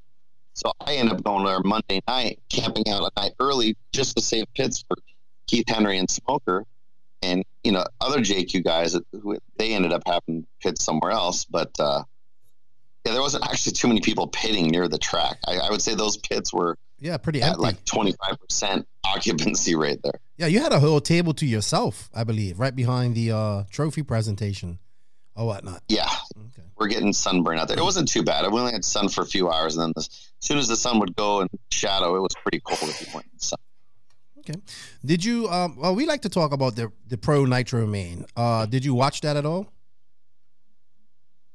The Pro Nitro main? Yeah. Yeah. I was on the 10 freeway driving home. I was listening to it. okay, so we can't really talk about it if you because you haven't seen it then. Well, I listened to it Okay. and kind of looked at it. Do you have any opinion on why Maifield is so good now? Just dominating everything. Not just this race either. Well, I think, you know, it's funny you say that. The reason is, is obviously he has the experience for these longer races, right? Mhm. And, you know, you got Dakota who's always good for five minutes and then just always blows out in every single man I think I've ever watched him. You know, something always breaks or something happens. And I think it's Maifield isn't sometimes the fastest car out there, right? Mhm. Like you look at Dakota and these guys reeling him in for a little bit, but he knows that they can't keep that pace all the time. You know, he knows if he just sit, does a certain pace, that's the maximum speed to like not crash. Mhm. So I think he just paces himself well, and and he's driving super fast on top of that. But he's not overdoing. it. I think he could probably push it even harder, but he doesn't. He doesn't Right. need to. Well, his racecraft has developed immensely because remember, back in the day, he was known to just be good, going 110% all the time. and right? he, yeah, and he, that's true. and he kind of was kind of similar to Phend. Like, remember the 2014 Worlds, he was leading, and then he blew a servo. Like, uh, he was so far ahead of everybody, then he blew a servo. And, you know, he kind of had this reputation where that's kind of like why Cavalieri had so many, and Tebo had so so many more world championships and Reedy wins and all that stuff. Like, Maifield had a, a reputation, he could win races, but he also had a problem finishing. Would you say that's true as well, Joseph? Yeah, or maybe he would finish, but he would make mistakes, Mm-hmm. so they would beat him. What I saw was just a, a perfect uh, example of racecraft. Getting older, he's what, 34 now, 35, going 34, 35. He's learned that. I that, don't think. How is he? I think he's 34, 35. Um, I believe Tebo Yeah, went 34. are, yeah, they're all the same age. I think Tebo, Tebo is one year older, maybe. I don't know. Uh, like people don't understand. He even said afterwards, "My car sucked. It was so hard to drive." But you know, he was able to do that. You know, Greg, this reminds me of the time uh, when we was at Silver State last year, and you was you had to you you was either gonna be in the B main or the C main or forty plus if you didn't have that good qualifier, and you had a lean bogging car, lean bogging engine. Uh, your car was crap, and I just watched you like basically got that one out and finish got, a top three finish and get yourself into the A main. I think that's what Maifield has learned and is good at now. And also, when he makes a mistake, he knows how to make up for that. You're talking about me? My engine was lean bogging or Joseph? Yours, Maybe he was at Silver State, remember in that quali- in your last qualifier at Silver State, your engine was kind of you, oh, that's right. That's Yes. right. but you just gutted it out and you got to win. Like you know what? I, well, you didn't got to win, but you got a top three, and I think that's what people don't understand. That's racecraft right there, and that's something that can't be taught. That has to be well, it can be taught, but you have to learn it and experience it. And I think that's what, honestly, I think that's what Dakota is missing when it comes to uh, nitro racing. Yeah, I mean, uh, he'll figure it out. I, Yeah. I think, you know, it's uh, partly does. It doesn't seem. I don't know how many races he does. It just seems like he doesn't have enough experience in longer races for some reason. But I guess I guess he goes to a lot of the races. It, it just, you know, I think with an electric background and not so much gas background so much, right? I mean, mainly he, he learned he was an electric guy first, right? Mm-hmm. So Yes. I mean, yeah, he's just have to learn to, to pace himself. The, the thing is, I think what he's he's trying to do is they're they're trying to he's trying to pace himself at Maifield pace. He's going to have to go at his own pace. Right. Well, he was Right. faster You than may Maifield. not win right away. You may not win that way, but you're gonna, you know, you know, get you're gonna you'll you'll build up to a better result later. I think. Okay. He was actually faster than Maifield. Uh, but the problem is he would get to Maifield and just make mistakes. And then the final mistake that I saw was when he made when he got flipped under the bridge, and I knew that that was oh like that was the last one. He, it took too long, and he just blow out trying to catch him up. Uh, All right. What's your thoughts on Tessmann not making the A main in Nitro Buggy? Well, yeah, that's kind of interesting. Well, I mean, obviously, if he wouldn't have broke or whatever, he had a problem in the B, he would have probably bumped up, right? Mhm. Um, I'm guessing. I He didn't really wasn't in a bump spot, I think, when he broke. So, but it would have been close. He could have bumped, but it wasn't Yeah, I mean- guaranteed. Yeah, I guess Gord was trying to start his car in the starter box backwards for like a minute. He didn't even realize that his car was on the starter box backwards. He was trying to restart it. Wow. And uh, then he finally figured out it was on the starter box the wrong way. And, you know, that cost him a ton of time. But uh, yeah, I mean, again, you know, you've got these, um, the, you know, the three, in the, you know, it all starts like with practice qualifying, right? You have three laps. And that's really difficult actually to do. To string, you would think three laps is hard to string together. It actually is pretty hard to do hmm you know so then you know you get set in the wrong seating and mentally you're all screwed up you know um, i don't think they should have that three second or three lap practice seat thing i think you're going to see. why don't you just see by the whole race right um, What's your thoughts on that, Joseph? joseph is gone Oh, he's here. Damn it. Proceeding. Okay, go ahead, Joseph. You didn't hear anything you just said. Well, why did you mute me then? You muted, unmuted yourself. Stop muting yourself. no, you muted me just now. So I said the whole race is better. yeah it's definitely the three you know so that would put you know, maybe that would have put him into the a heat or whatnot and you know going to chicago two weeks before you know during the uh JBRL race that was there for that would have maybe helped him get some more practice. I agree. But- Why, why go to Chicago when you should have been at JBRL practicing? Yeah, that was kind of silly. But the thing is, he was uh, living at Adam's house right down the street, so I'm sure he was out here at Thunder Alley practicing a ton. Anyways. What about Cav, man? Kind of off pace. What's it? How's it? How's he looking? Did you get like with the t- TLR and Proline tires? First big race on this package, eight scale wise. What's your thoughts on Cav? Um, well, I mean, I only really watched him two weeks ago, at, or two weeks previous at the JBRL. Mm-hmm. You know, um, I watched that main. You know, their, his car didn't really look that great in the race. You know, Mm-hmm. I mean, my time was the same as him in 15 minutes. So, you know, in my 14 over versus his pro race. So I, I don't know. I mean, I think he made adjustments and got, he got better, obviously. Yes. Well, they went out there the next day after JBRL. I mean, they were out there Monday after JBRL testing and getting things ready. Do you think he's going to figure it out? Because I, I, You know, what's interesting is is that Phend seems to be the only one at Losi that's got, you know, his car figured out. So I don't know if he's just driving that much better, or is it something else? You know, maybe the car is more catered to fit to, to the way Phend drives, because he is like their their golden child. So all focus is on him. I would say. I would say Cavalieri is like second fiddle right now at TLR. Obviously, he is. I mean, going in. yeah, I, I don't really think that's the case. I think you know it, it's got to be something, you know, either. I mean, Phend's a lot younger, obviously, so he's going to drive better. he's he's you know, that's going to be the biggest difference. No, I man. would say. No, but Cav beat all these guys here at uh, the last race of the year at AMS, man. I believe. And what was it, Maifield? Well, one of these races. I can't remember. So he's beat these guys. Mind you, it was driving the SWorkz, not this, not the TLR. He needs time to figure this car out too. I would say. Well, yeah, exactly. It takes time. You can't just jump in and just expect to be good. Okay. How about Tebo, man? Tebo is like the veteran there. At he's still he's still kicking, made the mains.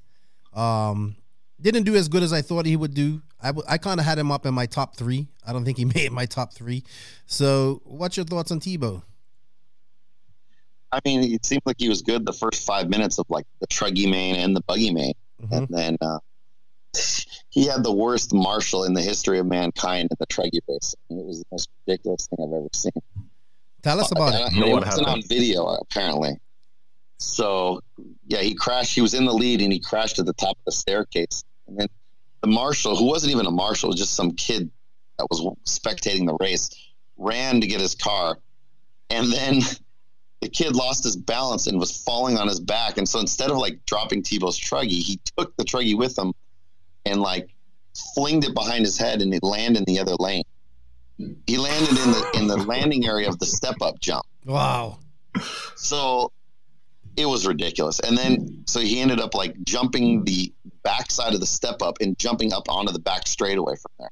Right. to get back on the track. And yeah, it, it was probably the worst Marshall I've ever seen in my life. That Incredible. was pretty bad. And after that, he just couldn't recover after that Marshall. Wow. And other surprises here. Cole Ogden finished in second. Tanner Denny in third. Tanner Denny was to me was the biggest surprise of all of DNC. Well, well, besides not really. besides Ty not making the A. Well, well, well, why is that? What- I- why would you be surprised? He's got a Mugen. I mean, it's obviously the best car right now. So what are you going to do? Is it the best car, or did they just have more time on it at that track? It, it's got to be. The, I mean, look, I mean, Maifield's the best driver with the best car. He won all three classes, right? You got Mhm. Adam is at fifty thousand years old, and he got fifth, right? So. And he puts a lot of time in, and these these guys are working. Oh, Obviously, they're they're putting the most hard. time in between the three of them. So, you know, we actually, their cars, their programs, they're doing good. I mean, Tanner's normally a B main driver, and now he's in the A main and made his first podium ever. So I mean, he was fast all weekend, and just the lines that he was taking was completely different from the other guys too. Yeah, I think he's Tanner's got a lot of confidence because he knows that there's no excuse, right? He's got a car that people or other people are successful with, so he knows that it's just a matter of driving. He doesn't have to look at any excuse with the vehicle or whatever. Uh, being as you're talking about Drake, and you are a 40 plus racer, and actually this was one of this before we recorded review. This was our RC thought of the week. Uh, we have a lot of people asking about Drake running 40 plus. We kind of put it like this. Uh, and yo, you go ahead, Joseph. Uh, you tell him what the what it is. You explain. You're not talking much.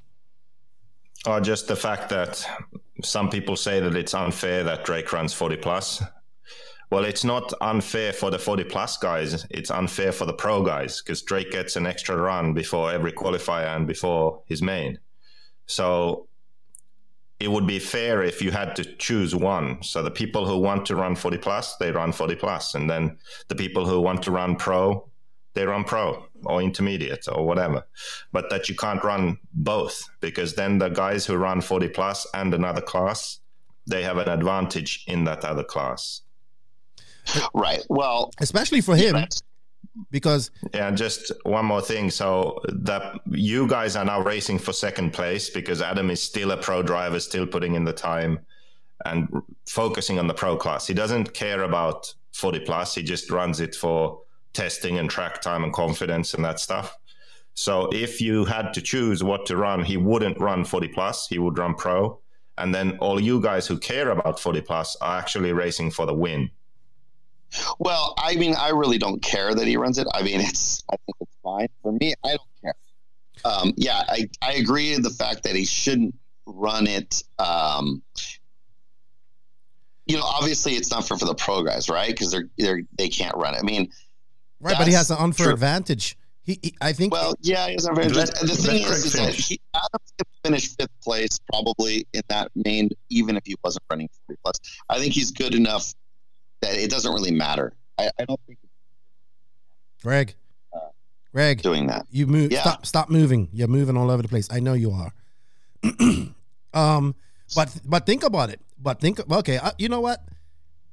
The last two DNCs, he's finished seventh and fifth. Right. That's his best two DNCs in a very long time. Look at his truck result. Truck result. He kind of blew out. He didn't. He finished. He didn't. I think he finished Yeah, last. I, I think the 40, 40 plus helps a lot. Yeah. If if I could Yeah, go to any big race that I, I sort of put an effort into and I'm sort of doing the best I can and I, I get to run one more time than everyone else, like at the European Championship, for example, I guarantee I'd do better. Like it's it's a big deal when you aren't Maifield. When you don't have the talent to just adapt and be Well, the thing is, you can't. immediately, Here's it's a big deal. here's the thing. He's going by what's put in the rules. That's true. And this race, there is no rules. And we'll get to that. So, you know, he's 40 plus. He can run 40 plus. He can run pro. The bottom line is they need to make it, like you say, there you can only pick one class because the race is, it's too long. It's too long of a day. There needs to be limited as far as if you're running 40 plus, you should be just running 40 plus. You should run 40 plus in intermediate class, right? Or 40 plus in pro right. you just pick one class to run. But these guys, it's all about profits. They're putting profits ahead of of an enjoyable race, in my opinion. Mm. Thank. So it's good. that that's that's just what needs to be done. But it's it's you know you got truggy class. I mean, there's enough classes. You got truggy, e buggy, and and nitro. Why do you need to run double classes within the class? You know, it should just be you pick one class and that's it. Mm-hmm. Or if you make the pro main, I think the main actually no, helps them. No, but no, no, but the- no, no. Okay. It's unfair on every level, Okay. not just the main. Okay. But what but you got to understand, I think where the real advantage for for him and for for guys like Maifield and Mugen and all them guys is that 30 minutes a, a hour or a couple hours before the actual pro main. That's the real advantage right there. So, it's going to you know what it's going to take? It's going to take one of these drivers to think about it and protest it and then it will stop. Oh, it's going to take like All Joseph the, you know, the Tessmanns have been crying about that for a while, but I, I mean, I disagree. I still think he's going to do real well. I mean, well, I think he will too. win the Pro Main. He's not going to probably podium the pro main, but you know, instead of him being fifth, if he didn't run the 40 over, okay, what is he going to be sixth? He's going to lose one or two position. It's it's who cares? I mean, does it really matter? He's going to be in the main. He's going to do good either way. It, it begins, uh, like I said earlier in this podcast, there are two ways this is going to end. One is Maifield turns 40 and beats Tessmann and Phend and these guys or whatever. And then it's, well, well, he runs 40 plus, so he gets track time. That's why he's winning, you know, and then they are forced to change it. Or then I turn 40 and, and I can finally race the 40 plus class, and then they change it. Just by Well, like well. dumb luck, because that's my luck. Just like Legends class. Woohoo! I can race it up. There's no more. well, you also kind of forced yourself out of that one too. Did you race your Legends man No, or did you? No, because I the year I ran Legends, I was disqualified. I know, but and I then oh, you ran e-buggy. then there what it was no Legends after that. All right. Um, let's just go through a few more people here that I, I think we should talk about. Uh, man, Spencer Rivkin, best best DNC he's had in a while. You know, he's been in the B main. I think the last three years I've been going, bumped out of the B. That helped him. You could see that helped him. He he finished fourth. He was battling with Tanner Danny for a while at some point, and they then he finished like just uh, just under two, just like a a minute and a half. Sorry, a second and a half behind him. I think this has been Spencer's best best DNC, and it seemed to me like the AE cars uh, or the AE camp on that side struggled all weekend. Hello. talking to me? Yeah, anybody who wants to answer. I mean, I don't know. You know, you you a lot of this stuff you're asking me about these pro guys. I'm not even paying attention to half the time. You're you're seem to be knowing a lot more than I am. And you was well. We we also understand that you didn't get the memo for the step up. We just wanted to get your thoughts if you had seen these guys run or whatnot. Um, but anyway, I mean, we you, you called us up. You you wanted to come on this podcast because you wanted Yeah, to let's talk. talk about what we were supposed to talk Yeah. about. Yeah, let's talk about that because I got to go here in a few minutes. So Yeah. the uh, I'm gonna put everyone the was- video. I'm gonna put the video of your race to roll here, so viewers can watch it. Uh, It's gonna start by you being taken out on the bridge here. Okay, there we go. You won't be able to see it though. So Now, I think I got a little loose and maybe got into me. I don't know exactly how that it happened so fast, but I just know that we were in the lead by probably first. We were in first and second. Me and Cole Jensen were we were ahead by five seconds at least. I think on Paul Cicerello, I would say. hmm yeah, you're coming up to the bridge now. Actually, And Cole wipes us off the map, off the bridge, and we end up uh, second, third. what a bad mark. What a bad spot for you to land. And there comes Paul. You There comes Paul. He Paul got lucky all weekend. He got lucky in this race. At the end, he drove well all weekend though. But I mean, he got lucky at this. Yeah. So anyway, so right, Yep. The kid- so what call- then? So he took you Calls out. me there, right? Takes me out. We get back in a second, third. Somehow I get the lead back, right? And then I'm holding these guys off. And then now, I didn't even realize that Cole had cut the step off. Everyone was making a big deal, like, like that's online about that. Then he jumped, right, and passed Cicerello in the double double, made it a triple single. And then in the last corner, Cole runs me over while we're in first and second again, and Paul jumps over us, which was pretty cool. And uh, I end up third.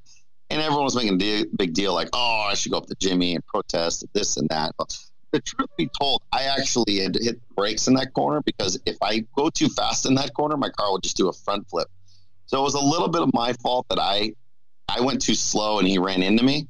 For one, I know I hit went too slow in that corner and he ran into me, but I don't really. What I wanted to focus on was the fact that I didn't really make a big deal like I normally would with Jimmy and you know go nuts. To be honest, I really didn't care about bumping to the D main so much. I needed the wrench in my car. It was a test session for forty and over. You know? Right.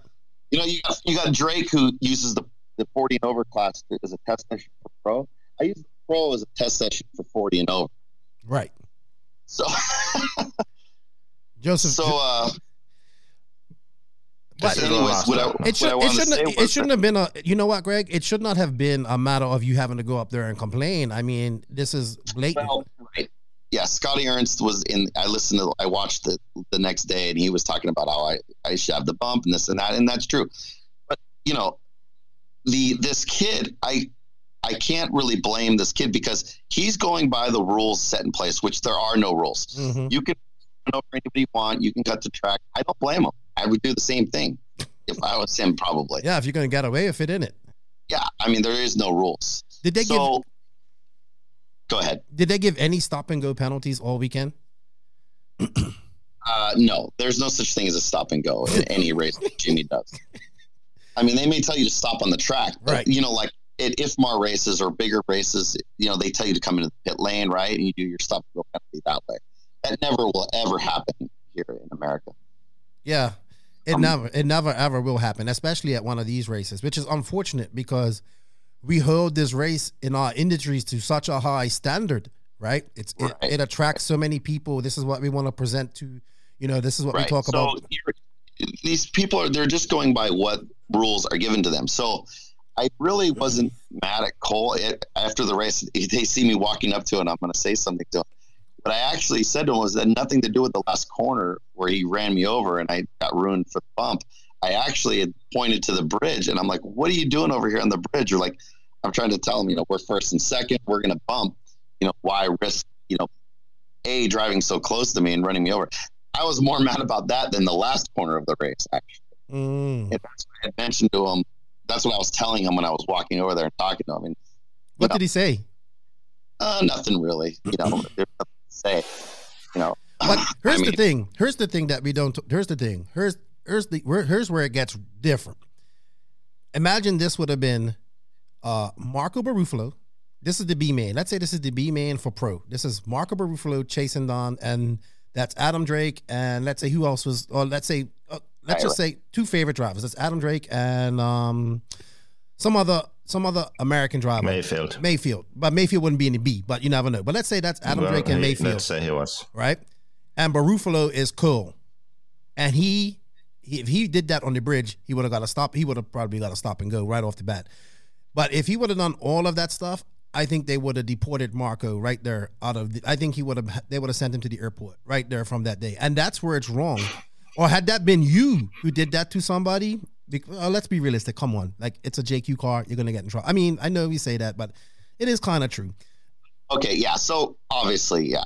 But the thing is, there is no rules. Right. There's no. there There's is rules for certain um, people. Referee, because that would cut. You know, that would be an extra person that they'd have to pay. Is it That that, would take away hard to get a referee there and to make for Yeah. calls? Is it that hard? Yeah, that, I mean that's an extra two hundred bucks a day that they're going to lose in profits. They just made So- fifty thousand dollars, probably. Right.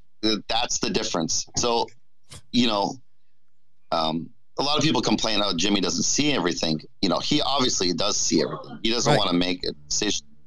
You know, Well, he on uh, and he needs to get somebody that's going to make these hard decisions because this is supposed to be the upper upper echelon of our industry. This is the biggest race in our in in RC at in RC. Apparently, it's most prestige one of the most prestigious races. Been around for twenty two years, so that twenty two years to get this right. But we can't get a referee. And the reason th- this is just ridiculous because if you look at the RCGP race, and none of this, I mean, what I don't even know. Like when they, the same track, same different race, had a referee, had everything in in in place, and it was a much smoother race. What they need to do is just come out right off the top. You got to start at the top. man, hand out a stop and go to any pro that does anything wrong, and I get you. I guarantee you that that that what it what shit rolls downhill. So anyway, what happens at top, everybody's it, everybody's gonna fall in place coming down, but nobody wants to make and, these and decisions. ultimately, ultimately, it really isn't Jimmy's fault. It's it's it's uh, Joey needs to be the one that has the uh, referees and things like that. But it's he should be up there doing something. But you know, he's uh you know in the pit socializing things like that. So you know, it is what it is.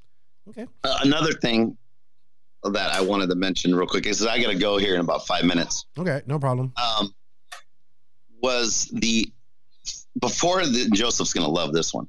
So before the 40 and over main was starting, hmm um, you know, obviously, how does your, your driver stand position go, Joseph, in every race you've ever been to? You get the Yeah, bigger my qualifying position. qualifying position, Yeah. correct? Yeah. So before we're up there for the 40 and over race, getting ready to start, and um, uh, what's his name? What's the TNR guy? Chris Nelson. He got up there late up on the drivers. Now he was like ninth or tenth qualifier, right? So he was going to get like one of the worst, you know, or the third to last pick on the, the starting position, anyways, fourth to last pick. He gets up there late and he wants to stand on the left side of the driver's stand, and it's filled with like the Losi guys, and it's uh, Mike Morales from Mugen was over there, and he goes into Babcock to complain he wants to stand on the left side of the driver's stand. So Jimmy comes out and for some reason makes Mike Morales, who was like fourth qualifier, I think, fourth or fifth, move to the right hand side of the driver's stand. And um, he had to stand next to me, which I was all the way on the right side. And anyways, and so it came in and Drake had mentioned something up there. He's like, he's like, yeah, they made you move because Mugen's not a sponsor of the race and TNR Fuel is a sponsor of the race. So they made him move, uh, gave him the spot. And they wouldn't dare tell the Losi guys to move, even though they were higher qualified because they were also a sponsor of the race. So uh, I thought that was pretty, uh, pretty bad. Well, Yeah, but that's that's exactly what what you would expect because it's that's the whole problem with these races that they are so inconsistent and there's favoritism. Depending on who you are, what the situation, then you they bend the rules for you. Right. Or against someone else to benefit you. You know, that's the, that's a big problem. You have to be consistent. hmm Right, exactly. Well, I'm going to get going here, but uh, one thing I wanted to say is that, yeah, I mean, uh, you know, the whole incident with the, in the E main, who cares? It was the E main with Cole. We had a good race, me, him, and Paul, and uh, you know, the the kid drove good. It's my fault. I'm too slow. I'm in the way. He ran into me. I wasn't too mad about that really. And the rules are, you know, he's just driving what, rules are they're given. You're, if you've never been reprimanded for doing something, you're not going to think about it in the future. Exactly. Th- That's the whole thing. And you know what? He's going to benefit better in the D main. He's a real nice kid. I pitted with him two weeks ago at the DNC. He pitted next to me, and uh, you know he's got a bright future. And he, uh, he needed to be in the D main more than I needed to be in the D main. Yeah, that's a good way to look at it too. Yeah, but you would have both been in the D main though. Yeah. Paul would have been out. And he needs so to you learn could have actually you beat Paul. Right, and that's the whole thing. He needed to learn. You know, I think it was a good lesson for him. He learned some things, but you know, it is what it is. Hey, Greg, before you go, are you go, Are you now more determined now that Paul, Chicalero, Chicalero finally got you? He got you an e buggy and he got you in in nitro buggy. I love it. He finally got you. So you're at Tuesday night uh, nationals. Are we calling this a comeback or you never left? It's you know, I went to Tuesday night nationals because my stuff was already in the car. Well, you had fun and you ra- Truck, yeah. You know what, Greg? Before you go, I just want to say to people, people always wonder why the level in California is so high for racing, right? Is that the funny thing is, is that you actually were racing against all these guys, like you're racing against Chris Nelson and, and all these guys again two days after DNC. Like that's insane. I wouldn't even want to look at a car two days after DNC. So Yeah, well, I had to get a win in. All right, I gotta go. My wife's crying. all right. Uh, Thank you for your time. you guys next week or something. All right. Okay. Bye-bye. See ya. All right, bye. All right. So that was 2002 world champion Greg Degani talking about rules.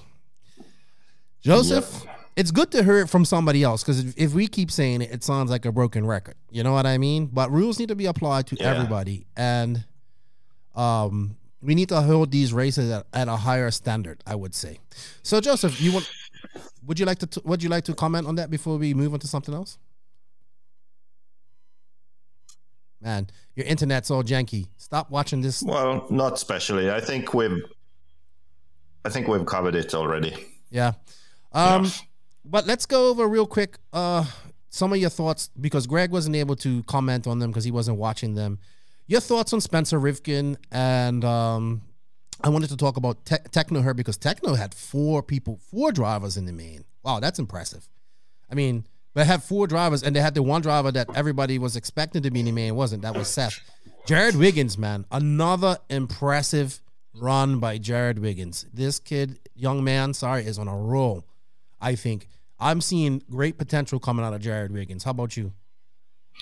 I I was thinking actually that um, well Rivkin first. So Rivkin has been a bit on and off in eight scale somehow. Like ten scale, he's always there. Eight Yes. scale sometimes, like depending on the track, maybe depending on if he's comfortable with his car. Mm-hmm. So here he wasn't really, but then bumps from the B and is strong in the mains, you know, because he's good. He's a pro, you know, he settles down, figures it out, makes the most of his situation. So, yeah, that was good. But I was thinking about Tekno, that they are actually close to becoming what uh, Greg was saying about Mugen now. You know, he has a Mugen. I don't think the Mugen isn't somehow The best car. it Mugen isn't sort of significantly better than the SWorkz, for example. Just as in they are pretty close. Like it's it just isn't. The thing is that they have good drivers who have been running it for a while and they are confident, comfortable, good setups, and that's it, you know? So I was just thinking that Tekno can become that, or they are close to that. You know, they have Tebo Bornhorst, uh, what's his Tyler face? Jones, Jared Wiggins. Yeah, Tyler Jones. Tyler Jones Seth is really Van Dalen. Fast, but a bit uh, inconsistent still. And Wiggins and Van Dalen. So they have, fi- is that five? That's five. guys that are really fast. And two, two or three of them actually haven't really reached their potential yet. Mhm. You know, we don't know how good they can be. Right. So they are still improving. So we could, in a year or, yeah, in a year or maybe two, we could be in a situation where they sweep the podium, you know, Yeah. assuming that they all stay there, you know. So It's it's not something that's impossible. You Yeah. know, they improve the car, they improve the the drivers improve also, and we could end up being in a situation like that. So.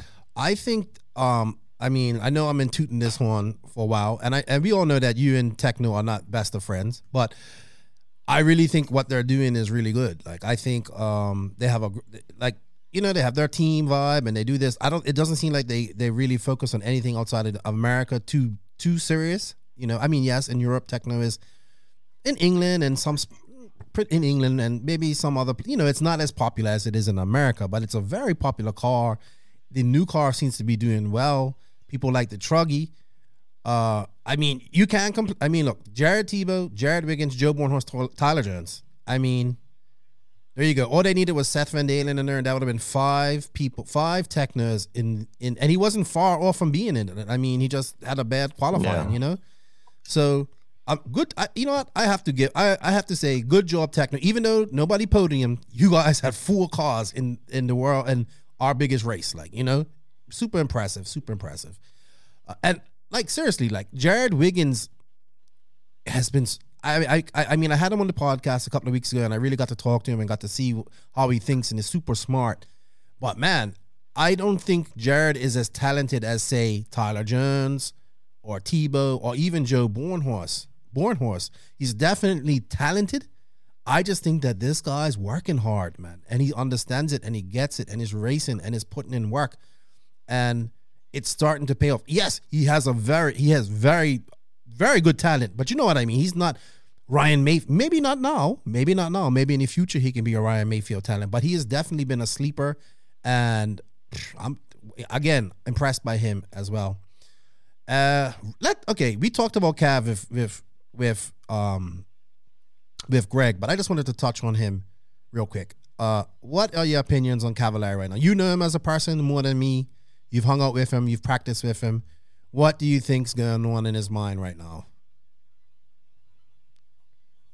I don't know because he hasn't really. I mean, in that main event, if you think about it, he he got beat by Drake right at the end. Yeah, Adam, you know, got by and end, yeah. beat him for fifth place. yeah, So he gets sixth place. He gets beat by Adam, who's fifty thousand years old, like Degani says. He, I mean, he can't be satisfied. There's no way. No. Far from satisfied with No. that performance. Do You know, you- he wasn't really a factor at any point. Mm-hmm. So I'm, I'm, and also, even in tenth scale, he wasn't really doing that well. Mm-hmm. He wasn't even in the B main or close to being in the B main at some uh, race, he went to races the in tenth in one of the CRCRC race, I believe. I believe he was at the CRCRC race. Yeah, he was B main or bottom of the A or Right. something, something like that in some of the classes. So I don't know. I think if I would have to guess, then I think he expected a bit more Mhm. immediately. You know, and it's going to be a bit harder than he expected. you know what? Uh, if we look back, because I um, look, people be like, I, you know, everybody was giving me first. First off, uh, everybody's giving me shit about Phend, which is cool, uh, which I'm, I'm probably still gonna pick him anyway, unless David Ronnefalk's there. Uh, but to be honest, and look, I like the before people say I, I like Maifield. I think Maifield is incredible. Like, I think there's only three people right now that can probably win a worlds, and it's David Ronnefalk, Ryan Maifield, and maybe Ongaro. I don't know. I'm not too sure about Ongaro right now. Um, but he will get it, man. He has to just. I. I mean, I'm kind of just like I didn't understand why him and Phend and all them guys were doing CR, CRC. Then they missed out on the warm up race and all that type of stuff. So he he will get it. I mean, we're talking about coming from a pillowbowl car and on different tires and all that stuff to completely switching up your program besides engines. People like people say, well, Tessmann switched up his engine and his tires. It, it's it like a chassis, like you know what I mean. A chassis and tires are the two most important aspects of your of your game. So I think he he figures it out. The only problem with Cav is he doesn't have much time. You know how them people are at Horizon. If you ain't making no money, you you get you get snipped. That's how it goes. That's how it goes. Well, how long is his contract? Oh, two years. Two years? Yes, I if it's say. two years, then yeah. I mean, if it's two years, then next year he needs to do well. We're, but here's the thing: if he okay, look, Cav is gonna do well. I know this. I have seen this in the eyes. He will do well. I'm hoping. um, because I'm I'm a fan of Cav. You know what I mean? I am a fan of him, and he's my, you know, I consider him like as one of the greatest of all times. You know, he's gonna go down as one of the greatest of all times ever. A lot of people don't like him because he he's not sociable with it, and sometimes he's a little awkward. I guess you know what I mean. But he's always been cool with me, and I like him. I think he figures it out. If anybody figures it out, it's it's Cav. Who I'm more worried about is Tessmann. I think not like we said we talked about this in the thing, but now is that's the true test. This is the true test for Tessmann, man. Honestly, honestly, honestly. And speaking of Tessmann, I have to say, okay, did we do we want to talk about Tyler Jones real quick, or because I Just not- finish Tessmann. Finish Okay. a thought for once in your Okay, sorry. Okay. Speaking of Testman, um, I looked at CJ Jellin and I thought, like, uh, I bet you him and his dad feel happy about that. You know what I mean? You know, the breakup between him and uh, him and Gord and Ty wasn't too good between CJ, is dad, and this. like remember toxic and all that type of stuff they said. I heard they beat him. They and CJ. I think CJ had a great DNC. CJ had a great DNC um, for a young man that hasn't raced all year or done much. And was kind of not on the best foot going, you know, after such a bad D- 2020, um, DNC 2020.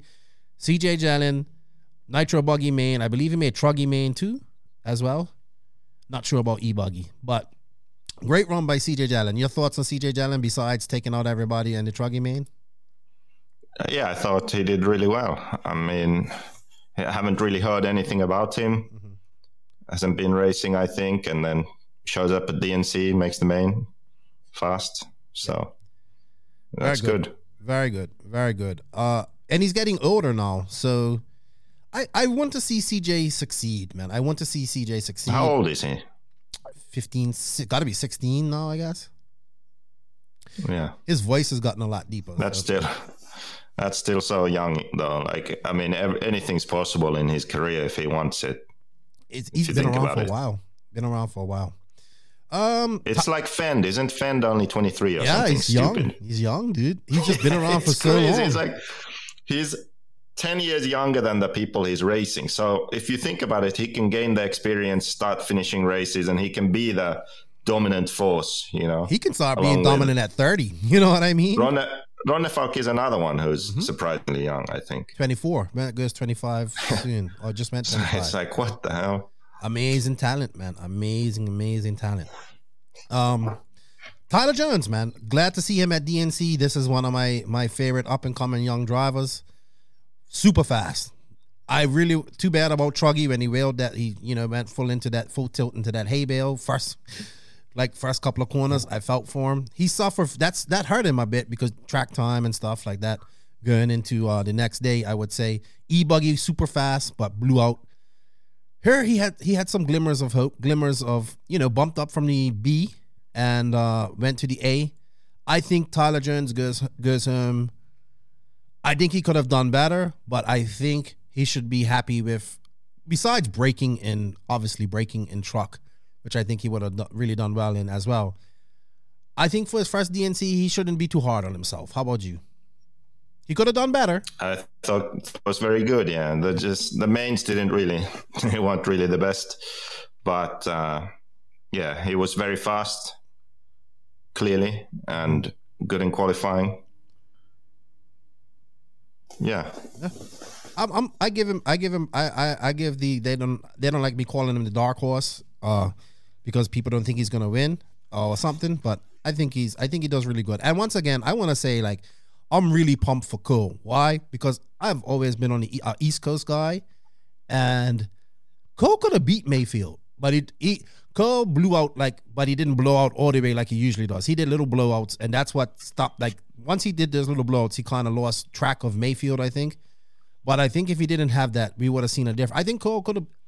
I think besides the only two people that could have beat Maifield would have been Phend and Cole. I think, and personally, T- Danny too maybe. But Cole kind of got away from the guys and was battling with Maifield for a little bit. I think he goes finally like on the on the really big stage. Right, I didn't even expect him to do that this well. But then again, he was really fast at Thunder Alley too. So kudos to Cole, man. I'm happy for him. He deserves that champagne and all that type of stuff. I picked him. I picked him for second. Remember? You did. You did. Um, atmosphere. I heard there's like a big party and all that stuff. My boy Chase had on it. Uh, had a big party and all that stuff afterwards. I just wanted to touch on that because I know some people are like, oh, we shouldn't do this and stuff like that. I wanted to say, um, there has always been a social aspect of DNC. You know, Joey always has a social. Uh, I've never been. Have you ever been, Joseph? To the official driver's social? Yeah, I'm not sure. yeah. Well, he has it at, at like Honestly, Silver. I, I don't think so. Yeah, I don't think you're invited anyway. But um, you know, You don't need an invitation. right? But uh, you know, I had some people like some people asking me what I felt about uh having parties and stuff at at DNC. I'm fine with that, man. At the end of the day, um, we have to do everything within reason. Within reason. Well, who am I to tell somebody not to get like like to, not to have fun at a race? Because that's what I tell everybody to do is have fun. Um, but from what I told, from what I said, it looked like a. I, I just wanted to keep on that because it was a it looked like it was a really great atmosphere at DNC and we you know Joseph I know you say do we go to this race to socialize and then race? That's what we go to this that's what people realize. This is a race to go socialize and race RC cars like you said. We do this and we want to socialize with people and all this type of stuff. We want to have fun. RCs for everybody. Um I just think yeah the party part of it is a part of DNC has always been we just got to do it within you know moderation i guess or whatever but hey it's not like everybody have fun at that party i probably wish i would have been there i probably wouldn't have hung out too long but shout out to them guys man i think like this is what when you think of DNC, this is what you remember. Like, oh, it was so much fun, and I had fun doing this and all that stuff. Like, you know, I remember the first DNC I went to, and I met all them crazy guys from New Mexico. Remember those guys, like Jimmy's friends? They weren't like they were just there to have. They were just so happy to be there and having fun. Like, and I think, to me, that's one of the big aspects of DNC why I like it. Like that part, yes, this the racing too, but the social aspect of it, and um this is still a race. We like we're like people think, oh, you guys are anti DNC. I'm not anti DNC. I love this race. I want to see. I love the race. I love the racing. You know, I like the atmosphere and all that type of stuff. We just think it could be better if we can hold it. If we're holding this race as one of the upper echelon races of RC, it should be better, like for everybody. That's all. I've I finally see what you say, Joseph. You keep been saying this for years. There's no air compressor. There's no tables. Man, no schedule. Man, man, man, man. I see all of this. I finally get it. Like I finally, finally, finally get it. Well, that didn't take long. I mean, I always knew it, but I guess sitting back and watching it and being there, get, sitting back this this year and just watching it not being there, I kind of not involved in the social side. You forget about the schedules and all that type of stuff because you're having fun. Um, I think it should be at Thunder Alley, or it would be nice if he could rotate the track like two different tracks in California. But Thunder Alley is probably the best one we can have. And um, I don't know, man. What else you wanted to add? Did you want to add anything else to that before we go, or like, do we have a rant? Or I actually have a rant. Yeah, well, yeah, we can rant in a minute. I would just add that that's maybe that's the most important point. What you just said, where it's not that we hate the DNC or don't like Joey or Jimmy or these guys. Like that's not the point. People always focus on that. The Well, point is that we do in, we enjoy racing, and uh, I don't have a problem with those people either. It's just that the racing could and should be better. So because of that, that's why we, you know, And those two guys, and rent, and those two guys have, with this race, have the influence influence to change things too, as well. You know what I mean? Jimmy with his series and Joey with this. But at the end of the day, we know what it comes down to, and that is that. And if we accept that and we know that it's about this, then I'm fine. I don't mind paying. Go have fun and come back. But it could be better. I mean, it comes. Yeah, but it's not all, only money either because I think he has pride of- in this too. He has a lot of pride in this race as well. No, it's it, the point is that yes, to make money that's fine, and it's sort of a safe way to do it now. It's easy, Mhm. easy enough, you know. Like let's keep it this way. Right. To change stuff is always harder work, Yes. And all, there's always a bit of risk involved. But I think that to do a better job in the long run would be also financially more beneficial. Yes. So it's not 100% just like, oh, we want to make as much money as possible. Because if it was, they would do a better job and make more money. So, you know, so it's also a situation where this is enough. This is pretty good. I'm comfortable. I don't want to do go the extra mile. hmm There's a bit of that involved. Mhm. And for that to change, you people need to speak up and say, look, we aren't satisfied. We aren't happy with this needs to be improved. And then things will improve. Also, That's just how it is. yeah, I wanted to add. Uh, I was talking to uh, somebody last night, and we go back to like I like like my thing is like we need to use these races to to get new people into RC, like or promote. Hey, this is what we do. Obviously, due to COVID, we probably couldn't have a whole bunch of spectators and announcing that this race was, excuse me, gonna be there. But I would like to see and and I challenge these these race promoters to do this. Um, Dave, I think is you know I think he can do it the best. You probably do it the best. Um, because he has his pro mains like at a time and people can go see it. But I would like to see these races at least promote to spectators and try to get non RC people that are sitting in the bleachers and watching. And I would like to see things done properly, like maybe have a pamphlet that uh then you know that new people like you come in and you give a pamphlet and it just has to you just want to try and get I just want to get people there for the pro pro nitro main or pro e buggy main that's I mean people like oh you only care about pro No, but that's the that's the upper echelon, and that's who. You know, I don't. I watch Supercross to watch the people who are in the main, not who was at practice. You know what I mean? That's what I go to see and all that type of stuff. I, I like the 450 main. You know, I, I'm not really too big on the 250 stuff. I like the 450 main, stuff like that. This these are the best in the in, in our industry, and these are the professionals. Um, let's make them prof- be professional for once, and let's let's let's try and di- like promote these races. To, I'm not like Manufacturers Cup is the example I keep coming back to. It was such a great race, but see, well, like anything, to do things like that, it costs money, and any and it, it, it affects the bottom line. But I think these promoters, it wouldn't cost much money for them to to promote to spectators and bring them in and and let's like it's kind of like this, man. My I know this is a pipe dream and it will never happen, but I think it would be so cool if you promoted to this and you said to the manufacturers, "Hey, I want to have a manufacturers row. Let's set up a tent here, or you know, whatever, some stuff here, and have each driver or pro driver representing each company or whoever, maybe two drivers there. Have them there, man. Let's let's get some." Like at least you, Joseph. At least I gotta give you credit. Like you always had the dream to have the nice shirts and everybody looking, you know, nice and somewhat professional and all that stuff. People would say we're the, probably the most unprofessional guys out there. But I would really like to see like if we treat this big, if we treat this like it's a big thing, others would be like, "Oh wow, these guys are real professionals." Right now, if you went to a racetrack, you wouldn't know who a professional driver is from me. You know what I mean? And yeah. I would just like I challenge these race promoters to do this. I don't care if you don't support RCGP and you don't like that and all that stuff. We want RC to be better. Period. And these are the people that have the can can do it. But I get it. I want you to make money too. But just think about how cool it could be to come into like somebody who doesn't know who's RC with their kids, and you go to a factory row and there's a, a pro guy looking professional signing autographs of his stuff like they do at motocross and stuff like that.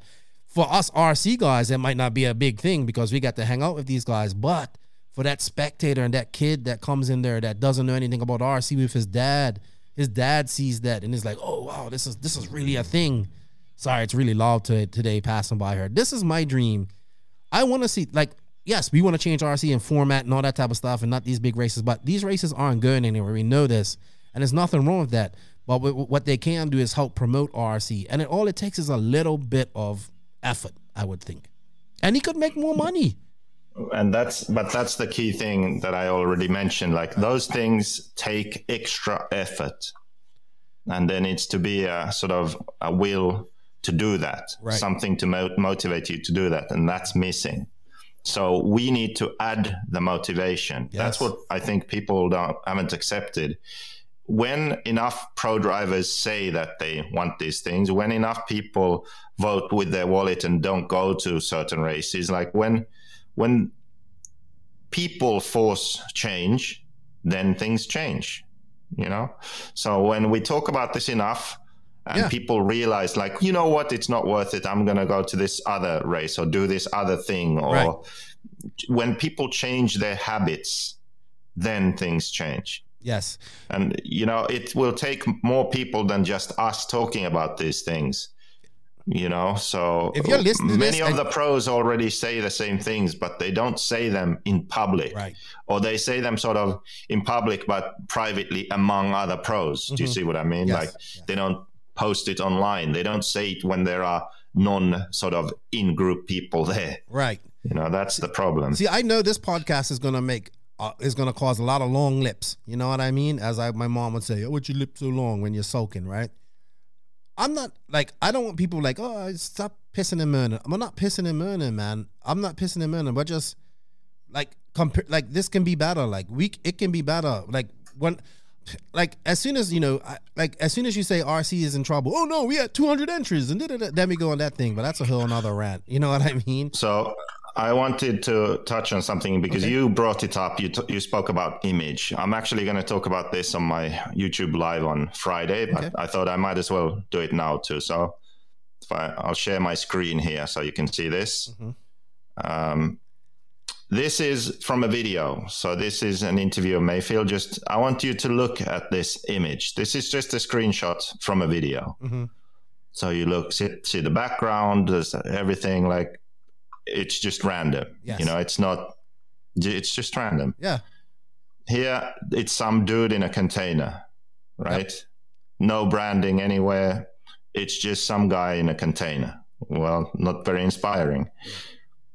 Here's some dude standing under a tent and there's no branding and it doesn't look like anything special, right? It doesn't look, it doesn't scream professional to you, right? No, of course. Right, I agree. Here's some guy, again, no branding, just some random tent, some straps in the background, a power cord. Okay. Here's some guy standing, there's a big mess behind him, a trash can. You know, you see a bit of branding here. It's, it looks like there's some something going on, you know, team set up. But you know, it's just a mess. Right, I agree. And then look at that. Yep. Looks like this guy is some sort of professional, you know, branded shirt, backdrop looks, you know, looks pretty good right there, don't you think? I agree. Right there, interview, you know, Madman backdrop. Marco Baruffaldi. Oh gosh. Look at that. guy? Even a village idiot, Gypsy can look good. Looks pretty professional, I think. Yeah, I like there's so. some sort of something's happening here. Another interview. Who does he race for? Well, that's not hard to figure out. Mhm.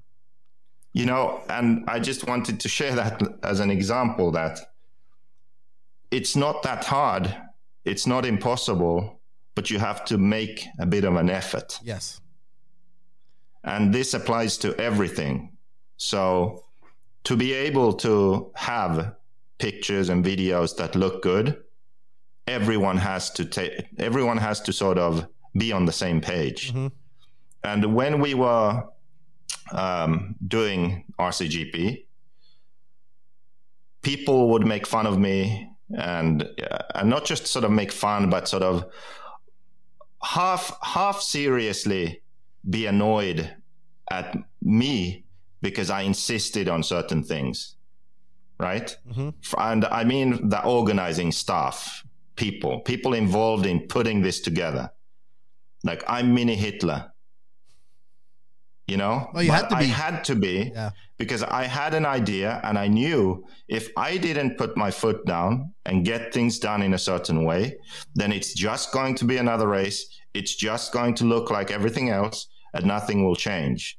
And that was my job that first year. Like, come up with the idea, the concept, and make sure it works, right? Now I'm done with it. And I'm curious to see if they will be able to maintain that because it's it doesn't happen automatically. RC racing is too small, you know. People don't think about these things on their own. In Formula One, MotoGP, like full scale racing stuff, they have PR people. You know, they have people who make sure everything is right for every picture interview, everything like everything needs to be just right and look mm-hmm. right. In RC, we don't have any of that No. it's just like talk to this guy next to the trash can with a big mess behind him kind of that's the that's normal rc if you want to promote a better image someone has to make sure everyone is on point right Yeah. and that's what i did in the first year to the best of my ability while still racing and being sort of half involved By the way, people, it took us an entire day to make that whole shot sign at RCGP USA. And that's it. I watched you in focus an entire day to just doing that. Never forget it. Yeah but, but, it, see- it looked good when it was done. You know what I mean? It looked great when it was done. And I was like, okay, yeah, all right, I get it. Yeah, but it's a million of those small things. Yes. That's just one small thing, but there's so many of them, and I, and these things taken. It's you have to put time and effort into it, and there's no immediate return. Mm-hmm. You don't have to do it. If I mean, let's just go back here. Like By the way, this you is can get away with you can get away with this right you can get away with this and you can make money right yes. if you want to do something better than this if you want to do this you have to put in effort and time and you don't get any return for it immediately at least and I think this is kind of this is just a good example of it. It this is what we need to do with everything, not just the image, but the racing format itself also, Mhm. and uh, you know the schedules and how new people when they go to a race what their experience is Mhm. like we need to do this on more on every level not just you know how to set up a video shot but You know on what? every level and it's just i'm just it. waiting i'm like i'm hoping there's enough people who want to go that extra mile so that we can get over the hill that we're on right now and then enjoy some you know a bit of a I think boom again hopefully I think we're almost at the top of the hill here, but it's whether we're gonna fall back down this way, like back down the way we came, or if we're gonna go over the hill and go get ready to go over the other one. It's it's a very close like people like it's not unf- like okay we're gonna go off into a rant here. It's not unfathomable to think that RC can die. Like you know what I mean? It can die. It has died. Like classes have died. Electric ten scale died for a while. You know what I mean?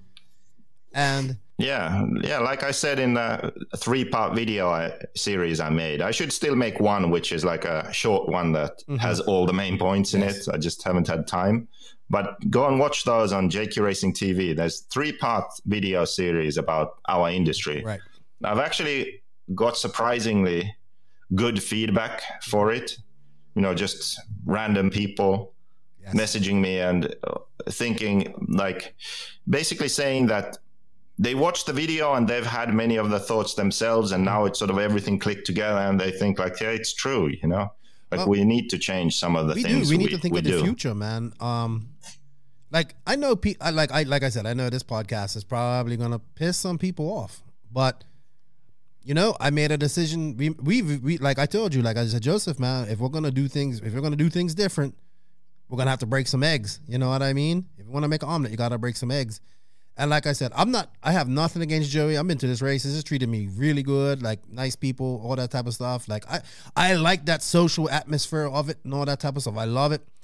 But I think we sh- we need to do better, man. And, and it's not just Joey. It's it's RC in general. Yeah, well, there's another thing. So if we look at all the big American races, for example, there could be a race like DNC exactly how it is today. Mm-hmm. The problem is that all the big races are exactly, like, that. DNC. Exactly. That's the problem. So if you want to have one race that's just a big festival mess kind of thing, Mm-hmm. okay, that's fine. But when every race is that way and there isn't something different, that's a bit of a problem, I Yeah. think. Yes, I agree.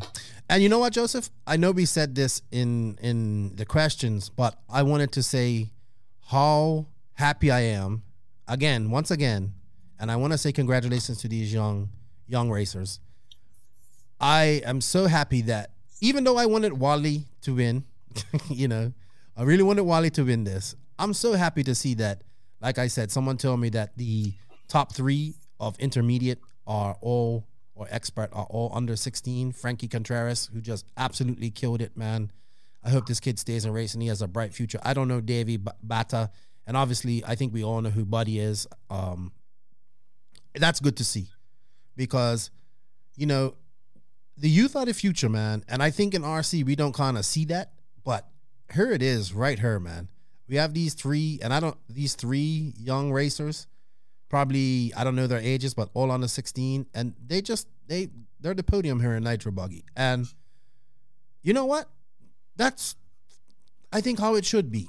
You know what I mean? That's exactly where it should be, and and th- then that kid and these guys now strive to go to the pro class in the next time, the next race. Um, it, I'm not taking any any any of this away from like I like I wanted Wally to win. Obviously, he's driving a JQ car, but it really really is impressive to see this. You know what I mean? It like no no disrespect to like Don Winkelmotor and all these guys who really like they do their job. They you know they they they drive well and all that stuff, but it was really good to see this happen. Um, and it gives me hope because I get tired of hearing, "Oh, RC is only for old guys," because people don't want to put money into, you know, parents don't want to. Mostly parents don't want to put time, and kids are different.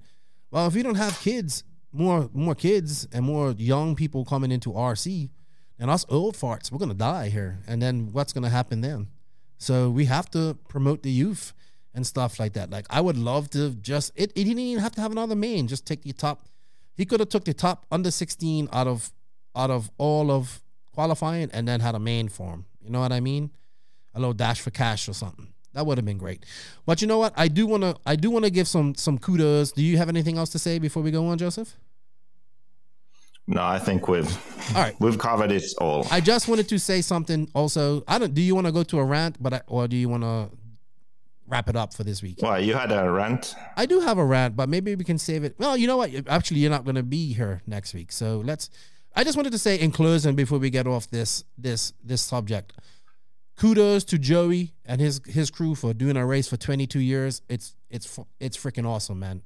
I love the DNC. I, I I'm upset I wasn't there this week this year. It looked like probably the best one I could have attended. Um, it looked like everybody had a lot of fun. That looks great. There are some issues I have if like you know COVID regulations and stuff like that, but I'm not telling people how to run their lives and all that type of stuff. I just prefer that we can at least if you don't believe in what's going on, at least use the mask so we don't get look like it, like you know people just brand us as you know Now, like these people that just don't care about anything, right? Please, I know what you're gonna say. You talk about Scotty and Scotty, no, he should had have. to He sh- post it. It was the weirdest thing I've ever seen. So Scotty gets ready for an interview Mm-hmm. with uh, Ashton Abdul, and he just goes, "Like, what the fuck is that?" You are not wearing a mask. Someone is walking up to you wearing a mask, and you just breathe out through your mouth for like three seconds for no reason. What the fuck was that? I don't know. It's, it's on my Instagram. You have got to admit, You know- that was ridiculous. I I don't on just real quick. Before, I don't want to get on this. I just don't understand why these companies don't make these guys wear 'em. I mean, it's a perfect product placement. Like you know what I mean. These young kids are wearing them, like, and us grown adults can't do. it. I mean, at be- least Live RC should have. Yes, of course. For the interview And and, stuff. you like, know what? Just like every other sport in the world right now. Mhm. You know, media, when you see it, like, Exactly. it's just. You know, and That, that's like an obvious one. Yeah, of course, of course. I was just like, come on, guys, come on. But um, kudos to those guys. They pulled off a good job. Hey, kudos to Andrew and his Thunder Alley crew. I know they bust their asses. Like I saw Andrew out there watering. This is good for his track. Like you know what I mean. Really good for him. They need this boost. Yeah. This is this is really good for them. Hopefully, this you know I say this. Maybe this race can go to a different track in SoCal, a permanent track or something next year, and then they can you know each race can have it each year, so this boosts their their income for the year. You know what I mean? Um, so kudos to the Thunder Alley track and all that stuff.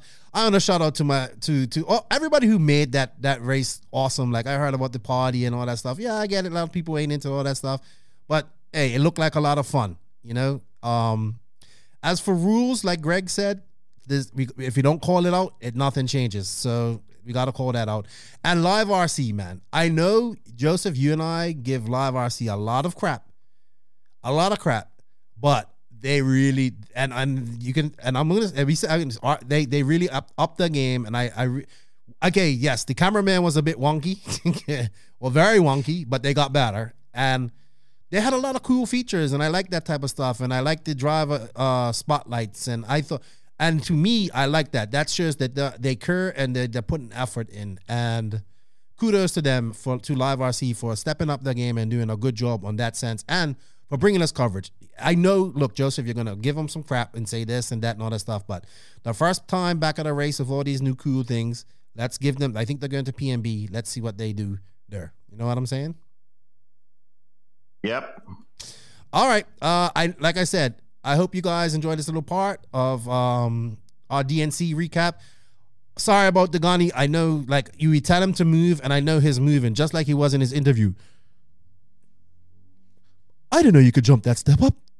I didn't know you could jump that step up. I didn't know you could jump that step up.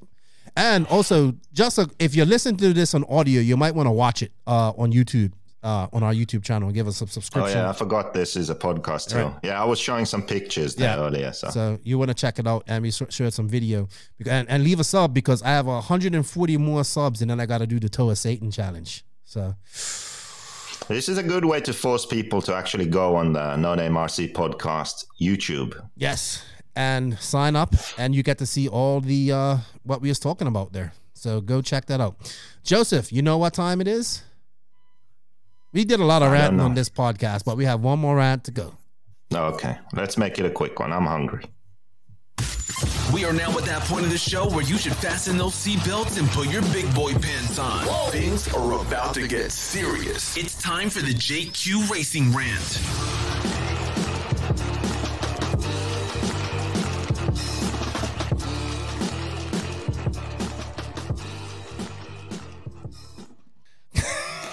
Hey, welcome to the JQ Racing Rant, everybody.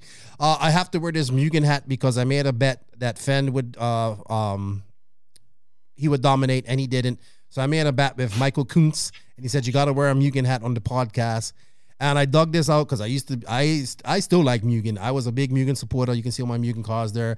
Mugen, Mugen Mafia. I'm all Mugen Mafia on the JQ Racing Rant this week. So here you go, Michael Kuntz. I'm wearing my Mugen hat. All right, Joseph. So I had this thing, I had this thought, and I was talking. I was actually talking to um somebody this weekend, and they made they made a great point. You know what they said? Now would be the time for a new governing body in America to come up and overtake Why ROAR. now? Huh? Oh, it's Why now? I don't know. I guess because they just think ROAR is completely gonna die without getting any races to make money. But now would be the time Oh, they have like two hundred thousand dollars in the bank or something. I Right. Well, remember. now would be the time to make our. We need NORRCA or something back. ROAR needs competition, man, because it's obvious that ROAR is not interested in doing No, anything to wrong. improve. That's the worst thing. Oh, the well, then worst we thing to- would be to have multiple federations. Well, That's the worst thing. The best person wins. I disagree with you. No, I I heard a really good uh, quote. It, it was it was uh, individuals make change. What the hell was it? Individuals make change. Institutions uh, maintain it or something like make sure it stays. Uh, fuck, I need to look up the quote. But anyway, you get the point. Yes. Like individuals can create the change, but it won't stay unless you have good institu- institutions. Agreed. I Our agree with you. institutions are the federations. I agree with Now, you. if you have multiple federations, it's never going to work. You need one strong federation. That's the best way. Absolutely. Especially because RC is so small. So, ROAR is affiliated with IFMAR and EFRA. Mhm. So, globally acknowledged, recognized. This other one wouldn't be.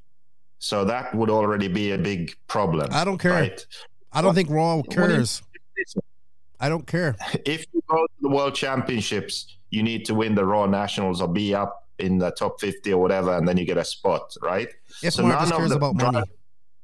None of the drivers who uh, want to race internationally at Worlds, for example, would be, leave ROAR. It's all right. You know, They can still have their What do you mean nationals. it's all right? No, it's not. So Hey. having a second one doesn't work. You need to fix roar. That's But the way to do it. You look. You know Just what? like man? in Europe, you need to fix EFRA. Yep. You need to fix IFMAR. You can't have another one. no. You know what, man? That's a pipe dream. It is we a pipe have dream, these, and we need to fix these. You know That's what? how it is. when an apple's too rotten, you have to throw the apple away and get a new one. That's how I look at it. And you can't cut the cancer out of ROAR. Gotta go. I'm sure there's individuals inside Why? of Why can't you? because it's obvious that nobody want. I'm sure. Look, I'm sure. Just like in EFRA and other organizations, I'm sure there are individuals who think exactly like what what we're saying right now. I'm sure there is. The only way to do it would be if all the manufacturers that race actively came together and said, you know what, Let's fuck make a union." IFMAR. yeah. And if they did that and then made a new one, and then either some of the federations would join, if EFRA would join the new one or whatever, or they would be all new. Mhm. That's the only way, but that's never going to happen. I know it's not. But in America, in, in North American racing, it's like the Wild West right now. There's no, it's a headless snake. There's nobody steering the rudder for North American racing right now. The manufacturers are, let's be honest. So they are. And we have, uh, you determine who your national champion, okay, the national champion is always going to be who the national champion is, and uh, no matter what. The cream always rise to the crop. But to qualify for this race, it's just who can sign up fast enough. Here we have races Yeah, that's the dumbest thing ever. Right. So here we have races that have no rules, no referees, dangerous obstacles that can kill people. Um, you know, no high vis vests, just little basic things like this. That if when you like when I went to when I went to the the UK, like if you didn't abide by the rules of the BRCA, and I'm I'm sure they are not perfect either.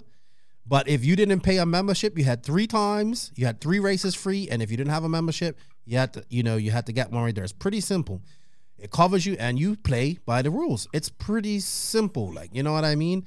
But here we have these races. There's no like it just comes down to this. But what we need is a governing body. I mean, most people in RC now that are racing RC cars don't even know there is a governing body of RC. Who is Roar? Nobody cares because they don't do anything. I love their race that they put on every year for the Fuel Nationals. But what does Roar do to promote RC in America? What does Roar do for RC racers? Absolutely nothing right now. It gives them some insurance, but what does it do? It doesn't give them. Uh, uh is Roar doing anything? Like instead, like Joey could have had a Roar, um, a Roar referee come and do this race. Why? You know what I mean? Why not do things like that? Get a guy from Roar to come in and do this race to give you give racers a fair race. Like you know what I mean? Something. Like what? Like but Roar just don't care. Pay our money and we that's all we care about. So if they don't care, and it's impossible to get it to change, obviously it can't change because people have been trying for years. Then, like, just get rid of it and start all over again, or just let them do what they do, and you start another one, or somebody a group of people get together and start a new one that's better. And then people will see they don't need Roar. And then IFMAR would see, IFMAR would say, well, we want money, so you got to join anyway. But that's the only way I can see things changing. It's just start over again. It's to the corruption Isn't, uh, and the president cancer. of IF, president of IFMAR a guy from Roar Exactly. right now? The the cancer So is how would that's never going to change? So, but- he won't be in not char- work with Roar. he doesn't get to be in well when nobody's paying the memberships then it doesn't matter in it that big race that they have every year that nobody goes to that then what happens Yeah, but everyone I know it is. because they want to go to the worlds. Don't you yeah understand? well, yeah well make another worlds make a whole make a, a whole another worlds because the cancer's no, too deep it's not going to work. or get the people that are we have to figure out how to get the people that are not who are stunting Just- the growth get them out and get people who want to make change happen Trust that's what me. you should do the only way to change it is to work with the federations we have now and change them. And the only way to do that is to get the manufacturers to care enough about the the hobby or sport as a whole instead of just focusing on themselves and their own sort of uh, benefit to get them to work together and force change. That's the only way. But the problem is that the companies who are doing well, actually, all pretty much all, eh, regardless of if they are doing well or not, the way most RC companies think is if I do A, I benefit. Great. If I do B, I benefit, but other companies also benefit. Okay, I'll do A. That's how they think. They do things that benefit themselves and no one else. That's what their goal. Why should we do something that benefits someone else? That's how they think. Some people have even said that outright.